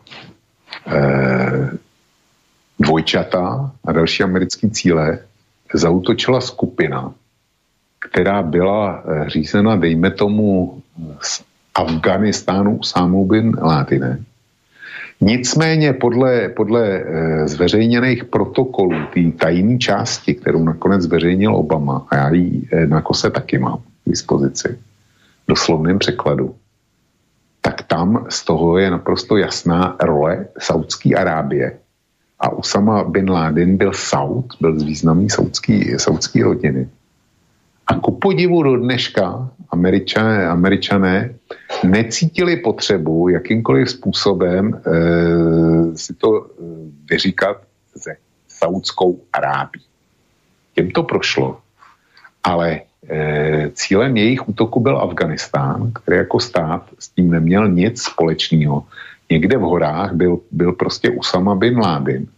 A kvůli tomu my jsme přepadli a 20 let okupovali Afganistán. Až jsme tam teda slavně prohráli a utekli jsme tam v jako, jako e, malý kluk, když rozbije někde v okno.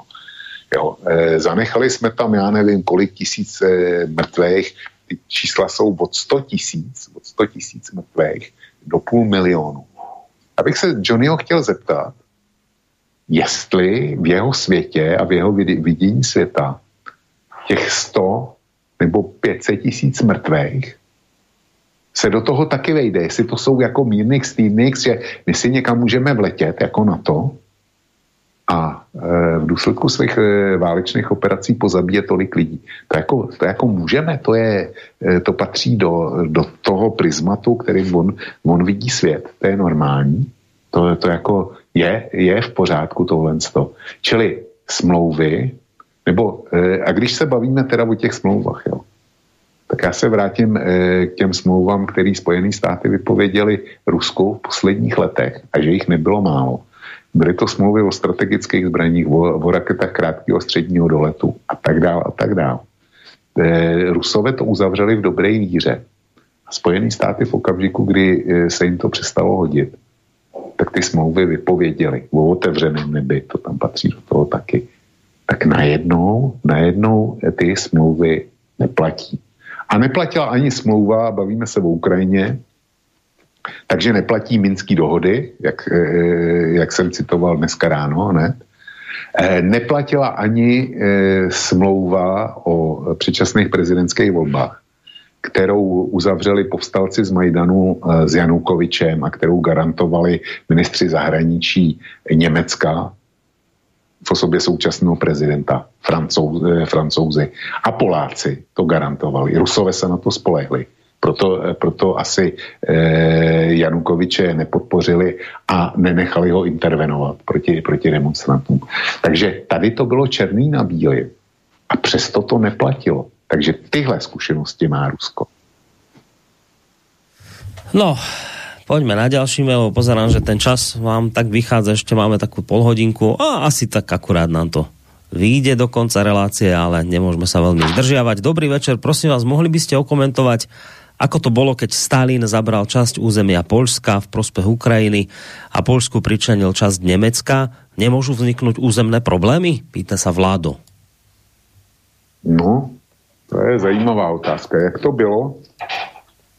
Zkrátka, eh, jedna věc vznikla v roce 39 a to, byl, eh, to bylo v důsledku smlouvy Molotov-Ribbentrop, kdy Rusové posunuli svoji eh, západní hranici o 150 až 250 kilometrů směrem na západ a zabrali část polských území. Mimochodem, to, co je, eh, to, co zabrali, tak je dneska ona slavná západní Ukrajina, řečeno Lvov a, a ty ostatní, eh, jaksi nacionalistický, tvrdě nacionalistický regiony. Tak kdyby Stalin tohle nebyl udělal, tak by dneska to byla integrální součást Polska. No a protože, protože Stalin byl rozhodnutý si to území ponechat po druhé světové válce, jako strategický předpolí, no tak e, protože Polsko patřilo do jeho sféry vlivu, tak nějakým způsobem to Poláku musel kompenzovat.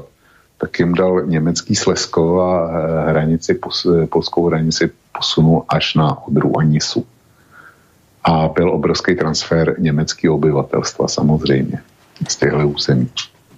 A bylo to e, nejenom, že to teda udělal Stalin, ale s těmahle hranicema souhlasila i Velká Británie a Spojené státy jako součást poválečního uspořádání. Takže Stalin to udělal, ale západní mocnosti mu to odsouhlasili. A zajímavá je ta otázka, jestli jako to může do budoucna mít nějaký konotace a dopady, eh, dopady e, na změnu hranic. Může, může a já se toho velmi bojím, Protože v okamžiku, kdy v Německu by přišla k moci silně nacionalistická vláda, e, například teda ve formě té náckovské části AFD, která je stále silnější v té straně, tak si umím představit, že by takovýhle, takovýhle požadavky se mohly objevit. A pokud by v Německu začalo být zle, tak by se objevili docela rychle, protože vždycky je potřeba najít nižšího nepřítele, který, na kterýho to lze hodit. Pokud jde o Polsko, tak tam samozřejmě eh, podobné hlavy jsou taky, ale nemyslím si, že přijdou hned tak moci, eh, nebo že to hrozí, eh, který by chtěli zpátky kus eh, části Běloruska a Ukrajiny jako historický polský území. Čili jestliže někde někde je e, nějaká za, e, možná historická reminiscence, tak si myslím, e, že kdykoliv se může objevit na stole. Ale nemyslím si, že to je aktuální záležitost. No, potom tu máme mail od Zuzany. Dobrý večer. Aha, Ukraj, ukrajinská kríza nie je o ničom inom, nie je o žiadnej Ukrajine, je to o nerastných zdrojoch v Arktíde, ktoré roztápaním bude možné získavať, že ak globálnym oteplovaním bude možné teda získavať. Teda je to v skutočnosti o zdrojoch, o energiách a nie o Ukrajine. To len Ukrajinci na chvíľu začali mať pocit, že sú dôležití, ale v skutočnosti to tak nie je. A samozrejme, o čom ešte to je? No o hrozostrašných dvojakých metrách, metroch, o ktorých v tejto relácii a na ktoré v tejto relácii často poukazujete. Zuzana. No, pokud vím, tak eh, pokud jde o tu Arktidu a souvislost toho tlaku na Rusko, právě s tím oteplováním a exploatací arktických zdrojů, tak jsem byl první v československém informačním prostoru, kdo s tím přišel, čili já s tím můžu jenom souhlasit. No a prostě pokud jde o, o to, co psala paní Zuzana, tak s ní naprosto souhlasím. A tam byla ta změnka dvojakých metrov, no áno, je to... No to je jasný, to e, o ničem jiným nemluvíme. To, a to je presne to, že, že však nakoniec prečo to tu teraz vôbec my všetko riešime, však nakoniec, veď áno, však dobre, veď nech, nech teda Západ koná nejako aj proti Rusku, ak Rusko robí zlé veci, ale nemôže sa dopúšťať do akých metrov. To je to, o čom tu rozprávame. Nemôžete vy na jednej strane niečo od Rusov žiadať a na druhej strane vy sami to po porušujete. A poviem jeden príklad za všetky z posledných dní. Zase raz my na západe, my na Slovensku, vyspelá demokracia. Tak e, včera uh, si zavolajú Žilinku na nejaký výbor zahraničný, aby teda tam povedal, uh, čo si to vlastne dovolil cestovať na oslavy generálnej prokuratúry do Ruska. Nakoniec teraz dáme bokom, že celý ten výbor ani nebol už schopný, to je jedno tak musí ísť e, sa spovedať poslancom nejakého výboru, tam členom výboru, že čo si to on vlastne dovolil. E, tuto nejaký Šeliga povie, že, že on by teda, alebo kto to povedal, prostě, že on by zatlieskal aj, uh, kor, um, že by zatlieskal Žilinkovi za cestu do Moskvy, keby tam zároveň bol otvoril otázku porušovania ľudských práv. Grendel to povedal. A podobné reči tu počúvame už od tej návštevy Žilinku v jednom kuse. Vždy. Že čo si to Žilinka dovolil do Ruska. A už keď do Ruska, tak im treba pripomenúť väzňov politických, tak im treba podpo- pripomenúť neslobodu tlače a, a všetky tieto veci. Samozrejme e, Navalného. A toto, keď už prišiel do Ruska, že toto keby povedal, tak my mu zatlieskáme. Ale on tam išiel oslavovať. A nepovedal nič z tohto. Tak toto na jednej strane počúvame a na druhej strane Ivan Korčok minister zahraničných vecí Slovenskej republiky sa stretne s veľvyslancom Saudskej Arábie, podľapkajú sa a podajú si ruky. Korčok sa mu poďakuje za skvelú spoluprácu a niečo v tom zmysle si zašvitoria, ako veľmi radi by e, sme spolu so Saudskou Arábiou my prehlbili vzájomné vzťahy, obchodné, partnerské a tak ďalej a nakoniec sa potľapkajú, povedia, povedia si niečo v zmysle Saudská Arábia je pre nás významný spojenec. To je pán Korčok. A nie tej síle vo svete, všetci tí novinári, tie Grendely a, a neviem kdo všetko, Šeligy, že by tak niekto teraz zároveň povedal tomu Korčokovi, pán Korčok, viete, my by sme vám aj zatlieskali za tú návštevu veľvyslanca Saudskej Arábie, len keby ste mu pripomenuli, že korunný princ tejto krajiny, Bin Salman, je dôvodne podozrivý z toho, že dal zavraždiť najbrutálnejším spôsobom nejakého novinára Khashoggiho na saudsko-arabskom veľvyslanectve v Turecku. Že keby ste tak išli tam a zároveň mu pripomenuli, že v akej hrôze tam žijú tie ženy v, tom, v tej Saudskej Arabii, ktoré iba teraz nedávno dostali možnosť šoférovať a o politických väzňoch a podobných prenasledovaniach a média, neviem čo, ani, nehovor, ani nehovoriac. Takže to by bolo správne. Potom, potom ja by som nemal nič proti tomu, keď sa ozve Šeliga, a keď sa ozve Grendel, a keď sa ozve pani prezidentka a podobní, ktorí majú problém so Žilinkovou cestou do Ruska, v poriadku. Dobre, áno, treba Rusom pripomenúť asi, ja neviem, politických väzňov. Dobre, v poriadku ale potom túto istú požiadavku musíme vzniesť aj vtedy, keď ide Korčok za saudsko-arabským veľvyslancom. Lebo v Saudskej Arábii sa tieto veci dejú tiež. A keď e, tu niekto reční napríklad o superlatívoch o Turecku, no tak tiež treba pripomenúť, že ale teda pán sultán Erdogan tam má prostě politických väzňov. Teraz nedávno zavreli jednu ženu, nejakú redaktorku, do väzenia hrozí niekoľkoročné väzenie za to, že urazila v priamom prenose Erdogan alebo použila nejaké porekadlo, ktoré sa ho dotklo. A to treba tiež povedať. A keď to povieme a budeme za tým si stáť, že Erdogan prenasleduje politických e, oponentov, že zatvára že sú tam politickí väzni, že je tam neúnosný tlak na média, na slobodu médií, keď pripomenieme saudsko-arabskému veľvyslancovi, že počúvajte, ale teda tak vyzerá to tak, že išla, išiel rozkaz od najvyššieho predstaviteľa vášho štátu na brutálne zavraždenie novinára nepohodlného, tak toto musíme povedať. Ale a viete, toto nás s Vlkom rozčuluje, preto o tomto vždy tu rozprávame, o týchto dvojakých metroch, nakoniec o tom som hovoril dnes. Keď máte problém s tým, že prečo sa Rusi bránia, tak potom to musíte rovnako tak vnímať aj pri Spojených štátoch. Potom dobré, ale potom, potom keď sa rozhodnú Rusi dať e, rakety na Kubu a na Venezuelu, do Venezuely, tak ne, sa nestiažujte. To isté rozprávajte, čo hovoríte pri Rusku. Čiže toto je to, čo nás tu hnevá. Toto je, toto je v skutočnosti presne, čo povedala Zuzana v tom svojom médiu. Je to o dvojakých metroch. Preto my s tým máme problém. To nie je, že vám furt budú ti tu tlačiť do hlavy, vy ste proruskí a agenti Moskvy. To, to, to nejde, že sme proruskí alebo agenti Moskvy. Nás prioritne trápi to, že my iným vyčítame to, čo my sami robíme ešte dvojnásobne horšie na západe. Táto pokryteckosť, tieto dvojaké metre, táto falošnosť, toto je ten problém. A preto ja sa s tým jednoducho neviem zmieriť. Ja, ja ako plne súhlasím s tým, čo teraz Zuzana napísala. Áno, Ukrajina je zase raz ukážka dvojakých metrov ničoho iného. Odporných, hnusných, najpokriteckejších dvojakých metrov západu, aké len vie vytvoriť. A toto je ten problém. No. A som hovoril, že nebudeme veľa rozprávať, aby došlo na maily poslucháčov, už som sa teraz zase ja rozkecal. Dobre, tak poďme hneď na ďalší mail. Nazdar chlapi, prednedávno vyšlo krátke video na Sky News, kde je tlačová konferencia prezidenta Ukrajiny Zelenského. Zahraničný redaktor Sky TV Dominik Vágorn sa pýta Zelenského, prečo zľahčuje útok Ruska na Ukrajinu, keď USA hovorí o okamžitom možnom útoku, či za touto zmenou postoja nie je len ochrana ekonomických záujmov Ukrajiny. Tak sa mi zdá, že Západu sa evidentne nepáči postoj Zelenského. No uvidíme, aká, aký bude ďalší krok USA a spojencov, napísal Sepo.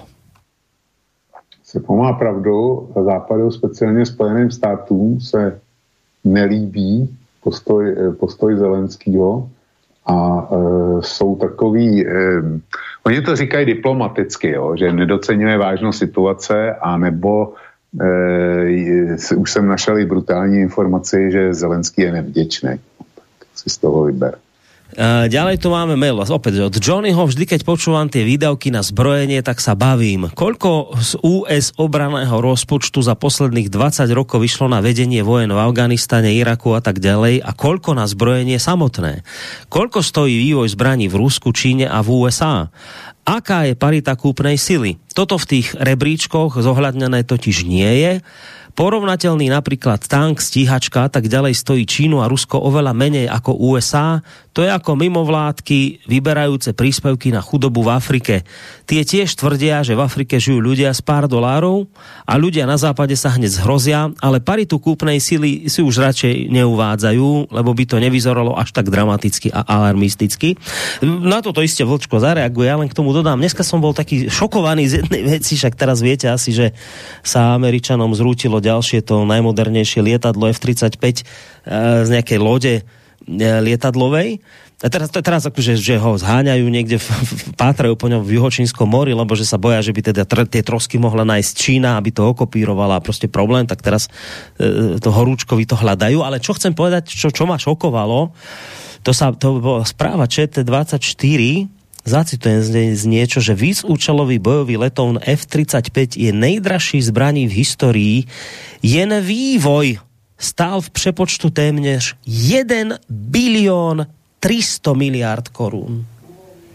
Len, len vývoj 1 bilión 300 miliard korún českých to je prostě nepredstaviteľná suma. To je niečo, to je niečo ne, neskutočné, že len, len vývoj, teraz nemáte zarátanú výrobu, tieto veci, nič, len vývoj. Bilión 300 tisíc. 300 e, miliard, prepačte. Bilión 300 miliard. No, tak len toto som chcel k tomu zbrojeniu dodať, ale Vlčko, môžeš na Johnnyho, ak chceš zareagovať. No, e, Johnny má částečně pravdu. E, kupní síla je něco jiného kupní síla je něco jiného než eh, jako přepočet přes kurz. Nicméně platí, že státy NATO se podílejí na celosvětových nákladech na zbrojení 55%. To platí. No? A Rusko, že e, dává na zbrojení 3% z celku. To, to platí taky. Eh, Johnny by okamžitě operoval, eh, operoval eh, kupní sílu a tak dále, že těch ruských 3% může znamenat. Kolik že může znamenat? třikrát tolik, tak je to pořád 9%, dejme tomu v paritě kupní síly. Proti 55. Já e, pro Johnnyho zcela nepochybně v jeho myšlenkovém pochodu platí, že je mu úplně jedno, jestli mu někdo dá 10 korun nebo 55. Protože pro ně je to vlastně, vlastně to samé. Jo? To je, to je jeho logika, tohle mi e, namítá. Pro mě to jedno není. Není mi jedno, jestli dostanu za něco 10 korun nebo 55 korun. Hmm. To je zásadní rozdíl. A vedle toho, vedle toho nikdo nebrání eh, argumentovat tím, že jako by se mělo odečíst to, že náklady na válku v Afganistánu, eh, v Iráku a tak podobně by se jako měli, měli odečíst, že Rusko ty války nevede. Ano, Rusko ty války nevede a, a Spojené státy je vedou. Takže e, mně z toho vychází, e, milý Johnny, úplně něco jiného než tobě. A, a vedle, toho, vedle toho ještě platí taky jedna věc, že jenom Spojené státy, kde on říká, no jo, ale ve Spojených státech je pracovní síla drahá, já nevím co všechno a, a proto oni mají ty náklady tak vysoký, tak e, prostě platí, že Spojené státy dávají na obranu víc než sedm dalších zemí. A to tam jsou. To tam jsou Francie, Anglie, Německo, eh, Čína, Rusko, Indie, tuším. A nevím, kdo je ten poslední. Takže Spojené státy dávají, dávají na, na zbrojení víc než sedm dalších zemí. A jsou tam země, kde je pracovní síla taky drahá, nebo dokonce ještě dražší, vys, vys, vys třeba Německo. Jony, to ti nepřijde zvláštní a podivný tohle? Uh, Jaroslav nám ešte uh, túto odporúča, aby sme pri hodnotení dnešnej témy nezabudli aj na toho teroristu nemeckého admirála posléze vyhozeného z funkce. Tak samozrejme myslí to ironicky, toho obludného teroristu nemeckého, ktorý vyhlásil, že teda uh, on nevidí v Rusku nejakú teraz hrozbu pre Ukrajinu a ešte niečo v tom zmysle povedal, že uh, v podstate jediné, čo treba Putinovi preukázať je rešpekt, nič nás to nestojí, je to najlepšia vec, ktorú by sme teraz mohli prostě urobiť a ne, nejaké takéto podobné veci hovoril a potom radšej teda sa zdvihol a odišiel z tohto postu, lebo vedel, že už takéto reči dnes sa nemôžu viesť. Takže či by sme ešte aj jeho dneska trošku nespomenuli v tejto téme? No to samozřejmě můžeme, ale k tomu není co dodat. E, ten e, admir, viceadmirál Schenbach, ten prostě řekl jenom to, co je, co je prostě pravda. On řekl dvě věci že eh, Krym je pro Ukrajinu nevratné, nevratně ztracen. To, to snad, o tom, o tom snad nikdo nepochybuje. Rusko prostě se Krymu nevzdá a ze strategických důvodů ani vzdát nemůže. A až do roku 56 to bylo, eh, to bylo eh, ruský území, ne ukrajinský, ukrajinský stát s výjimkou kijevského knížectví někde v 11. století, tak prostě neexistoval. Eh, ten nemá, eh, nemá žádný, eh, žádný kořeny, žádný, ne, nelze se tam o nic opřít. A řečeno s Petrou Procházkovou, Rusko od roku 89 vstoupilo pouze, vojen, silou vstoupilo pouze tam, kde bylo vítáno. A na Ukrajině žilo 80% Rusů. Jo. Takže 20% Ukrajinců. Takže Krym jako takový je pro Ukrajinu ztracený. A všichni to vědí, když mm. jako my děláme, že ne. No a další věc je, eh, že admirál Šenbach řekl, že eh, Putin chce jediný, aby mu byl eh, prokázaný respekt. No a, a když Putinovi, tak celému Rusku a znamená to, aby jsme elementárně zohlednili ruský zájmy, protože když tlačíme Rusko ke zdi, tak někde je hranice, kdy už se zatlačit nedají a budou reagovat způsobem, který se nám vůbec nebude líbit. A ještě jednu věc povedal pravdivou na záver, že my vlastně Rusko potřebujeme v tom souboji s Čínou. Samozřejmě to je to, čo, na, na čo ty tu No a my to, my to říkáme taky, jo. To, každý, kdo má mozek, tohle ví. No. Osudovým soupeřem západu není Rusko. Rusko na to nemá sílu. Ale osudovým soupeřem západu je prostě Čína. Takže čo můžeme najlepšie urobiť? No prostě vohnať Rusov do náručia Číny. To je najlepšie, čo môžeme momentálne na, zá, na západe robiť a úspešne to robíme. Úspešne sa nám to darí, výborne, len tak teda ďalej. Toto, s týmto si mimoriadne pomôžeme. Ale dobre, no tak komu nie rady, tomu očividne ani niet pomoci. Uh, ďalej tu máme, uh, páni, sledujem situáciu na Ukrajinu, uh, už nejakú dobu, v súčasnej dobre prebieha informačno-psychologická vojna proti Rusku ako agresora proti ukrajinskej zvrchovanosti a celistvosti. Deje sa to prostredníctvom médií USA a NATO, ale aj politickými špičkami týchto štátov a Ukrajiny.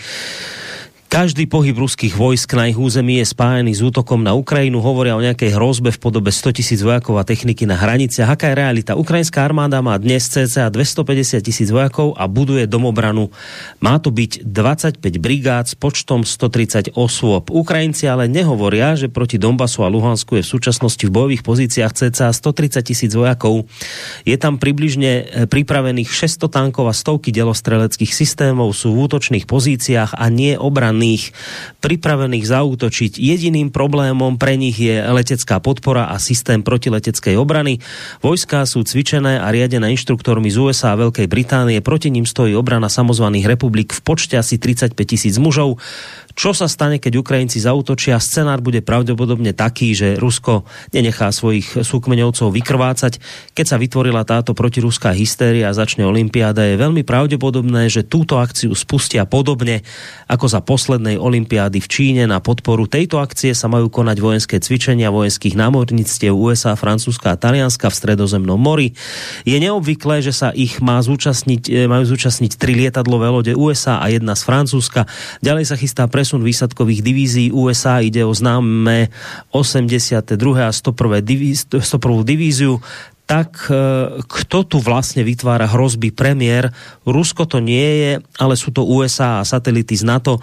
Svojím dielom prispieva aj Česká republika, ktorá darovala 4000 granátov ráže 152 mm pre kanonové húfnice a kanóny. Ešte je otázka, kde sú tie české kanonové húfnice, daná ťahané e, húfnice, ktoré majú kanonové húfnice, ktoré majú na skladoch, alebo už nie. Týka sa to aj Slovenska, píše Juraj. No, to, k tomu není celkem co, co dodat. Já si myslím to samé a moje informace ukazují stejným směrem. Uh, Počúvam iba chvíľu, ale musím povedať, že tá vaša hra na oponentúru je veľmi informatívna, vlastne nahradzuje prítomnosť ideologických oponentov a dáva to veľmi pekný komplexný obraz celého problému. Čo z toho vyplýva, aspoň mám taký dojem, e, je to, že aj v tejto situácii, ako aj v mnohých iných, rozhoduje nakoniec schopnosť a ochota vnímať a akceptovať názory a záujmy protivníka.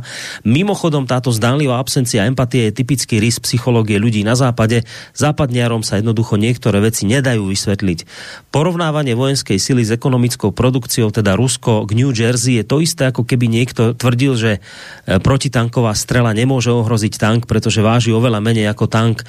Je to porovnávanie jablk cez váženie hrušiek a do tretice podľa mňa chovanie Zelenského je pochopiteľné, lebo on dobre vie, že na jeho chrbte a chrbte jeho ľudí si Američania zrealizujú vojnu, ktorú oni potrebujú. A to je memento určite aj pre celú Európu, napísal nám náš kamarát z Nemecka. No tak eh, měl by se, měl by se opřít o fakta, jestliže mu, jestliže mu vadí srovnání HDP Ruska eh, s státem New Jersey, tak mu to bude vadit, já to budu používat dál, protože ono to má, eh, to HDP má prostě dopad do ruských možností.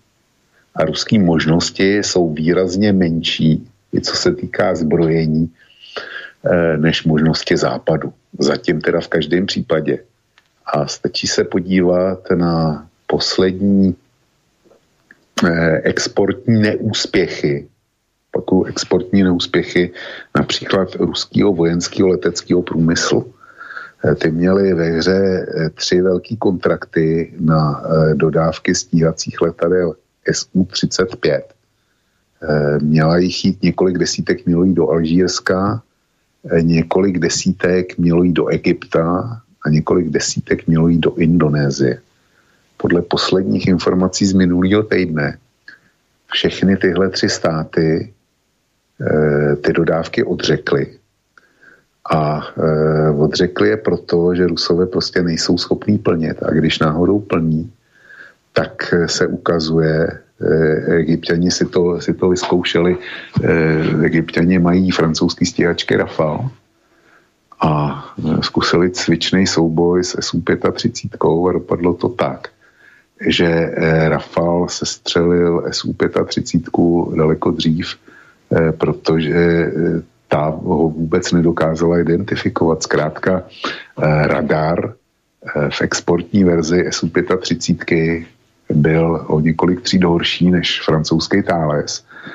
Takže pilot v SUčku neměl vůbec tušení, že někde ta Rafalka je. Takže došlo jako k fingovanému sestřelu. Indonézané to, to odřekli, přestože byli velmi, velmi daleko v tom jednání a Alžírsko, to je věrný odběratel, odběratel ruské techniky, tak to, to udělali taky. A řekli si, že si počkají na uh, SU-57. Čili, uh, a když, když jako uh, jsem šel potom po vysvětlení, tak jedno z vysvětlení je, že zkrátka Rusové nemají dost součástek těch vyspělých, který dováželi ze západu a nejsou schopni kompletovat. A e, tomu nasvědčuje například i situace z okolo e, SU-57, těch e, stíhaček pro ruskou armádu. Slavnostně ruský ozbrojený síly převzali další dva kousky před závěrem roku, takže v bojovém nasazení jich mají, jich mají celkem tři. Podobně je to záležitost tanků Armata. Potom nikdo nepochybuje, že to je mimořádně vyspělý tank, asi lepší než, eh, než americký Abrams a eh, německý Leopard momentálně. Říká se, že to je nejpokročilejší světová platforma. Ale ruský ozbrojený síly jich mají tuším 14. Jo.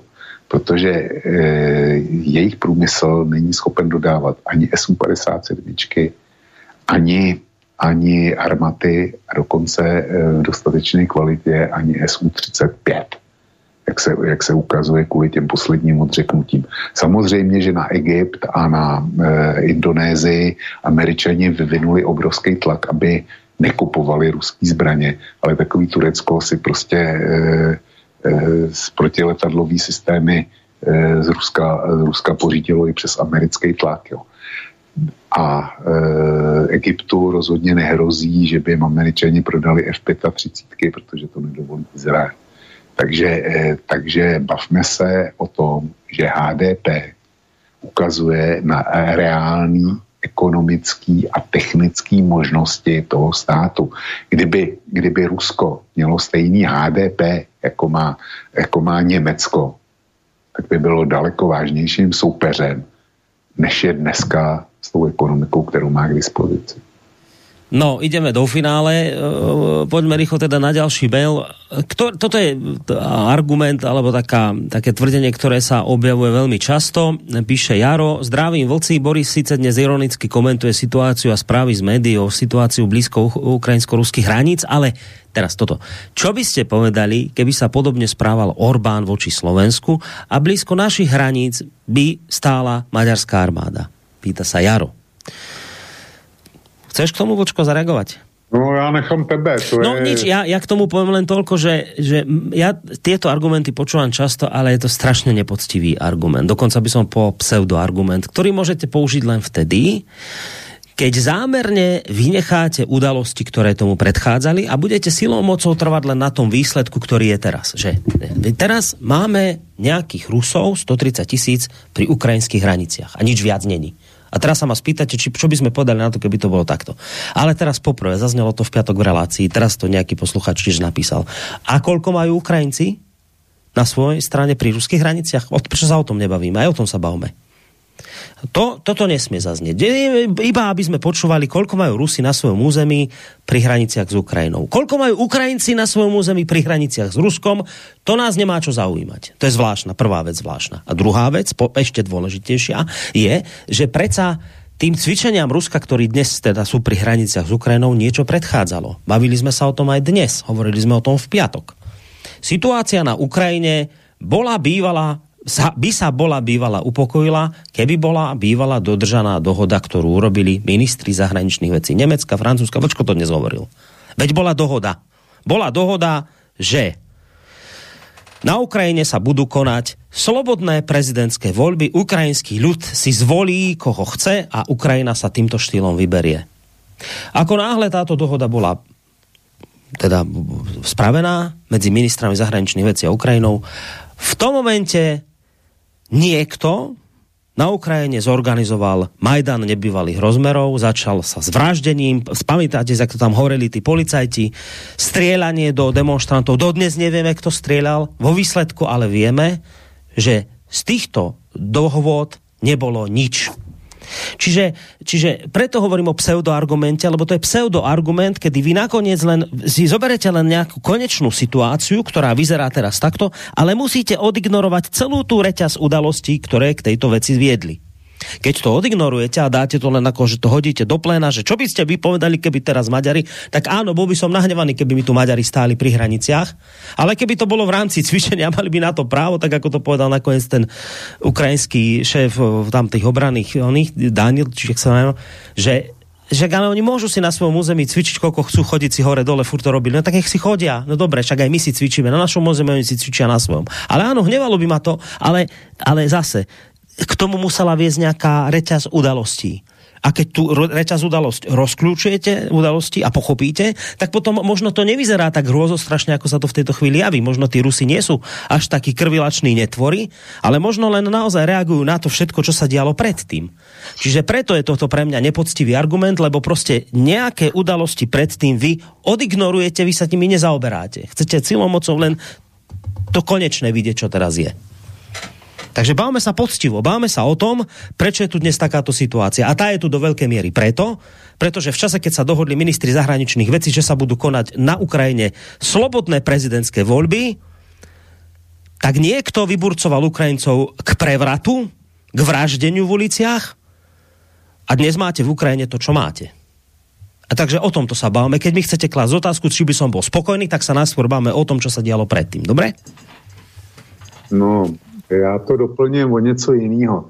Pokud by eh, slovenská prezidentka paní Zuzana Čaputová eh, dejme tomu poslala slovenskou armádu s těžkýma zbraněma, to znamená těžkým dělostřelectvem, raketomety a tehdy ještě letectvem na jižní Slovensko a začala bombardovat dělostřelecké a letecky Dunajskou středu, Gabčíkovo a nevím e, koho všeho tam, tam na jihu, to je, to je Maďars, e, osídleno zejména vašimi Maďary, tak e, jako, že by Maďarsko stahovalo, stahovalo svý vojáky a vydávalo to za protiteroristickou operaci, jo, a zakazovalo jim mluvit maďarsky a tak dále, tak já, já bych docela i pochopil, že by Maďarsko stahovalo ke slovenským hranicím svou armádu. To bych, to bych teda docela, docela chápal. A přesně tohle se stalo. Jinak, eh, Borisko, mám před sebou otevřený si Deutsche Zeitung, mm. což jsou jedny z vedoucích německých novin a tam, eh, tam je dneska informace o tom, že sociální demokracie včera na večerním zasedání rozhodla, že nepovolí Estonsku Eh, dodávku devíti houfnic, který eh, Německo kdysi dodalo eh, ze, ze zásob armády východního Německa Estonsku. Tak hmm. Estonci to chtěli, chtěli dodat na Ukrajinu. Tak sociální demokracie se postoupila, se postavila proti. A její výkonný tajemník Lars Klindbeil Eh, doslova konstatoval, nevěřím v dodávky zbraní do krizových scén bez ohledu na to, z jaké země pocházejí. Takže to je čerstvý, čerstvý výstup. Tak to je dobrá informácia. To je dobrá informácia. Som si všimol, lebo som čítal náš mainstream. Ten je dlhodobo eh, taký nešťastný a až, až taký popudlivý voči správaniu Nemecka, aj Francúzska. Tieto dve krajiny mu momentálne veľmi ležia v žalúdku, lebo že to teda toto správanie Nemecka také, ktoré zvláštne, oni používajú ten výraz, že vajatá, že, že teda je také, že ani, ani nevie sa nejak rozhýbať a teraz akože my pre našu spojeneckú jednotu mimoriadne potrebujeme všetci ako jeden muž stať pevne za Ukrajinou a a teraz to Nemecko s tým Francúzskom sú takí zvláštni, oni nechcú alebo špekulujú, krútia sa a veľmi to narúša tú našu spojeneckú jednotu, tak teraz Nemecko je momentálne s Francúzskom prostě taký vykreslované, nie celkom, ale trošku ako taký zradcovia našej západnej jednoty, ktorí teraz celkom nechápu tú situáciu, že v čom sa Ukrajinci nachádzajú a iste sú za tým ekonomické záujmy, lebo Nemci prostě však Nord Stream 2, toto plyn potrebujú, hento,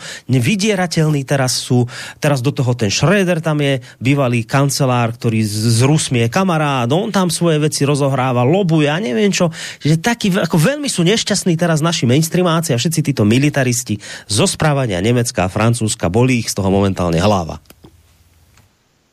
No ty Němci a Francouzi to mají těžký, jo.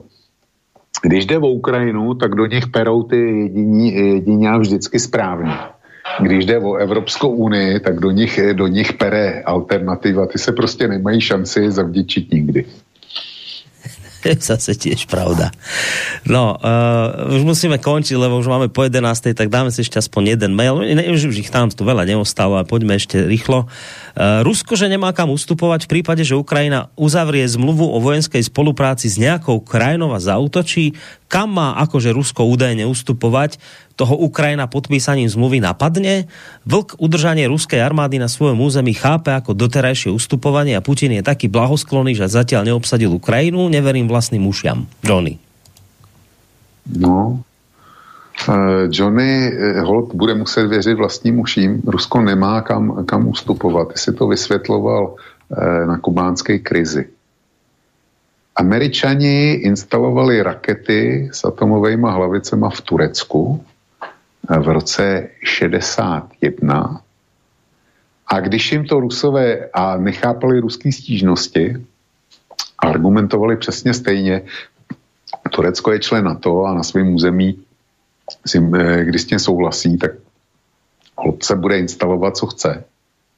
No tak Rusové se podle toho zařídili a vyvezli, vyvezli eh, podobné rakety na Kubu a instalovali je tam.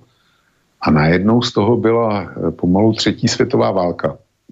Tam scházelo opravdu málo. Tam byla, eh, tam byla vzdálenost mezi světovou válkou, ta se dala měřit v kilometrech v námořních míních a vyš, vyšlo to asi 100 kilometrů před americkou námořní blokádou se ruský, eh, ruský transportní a váleční lodě otočili a vzali kurz domů. A došlo teda k dohodě, že Rusové stahli, eh, stahli svý rakety z Kuby a Američané stáhli z Turecka.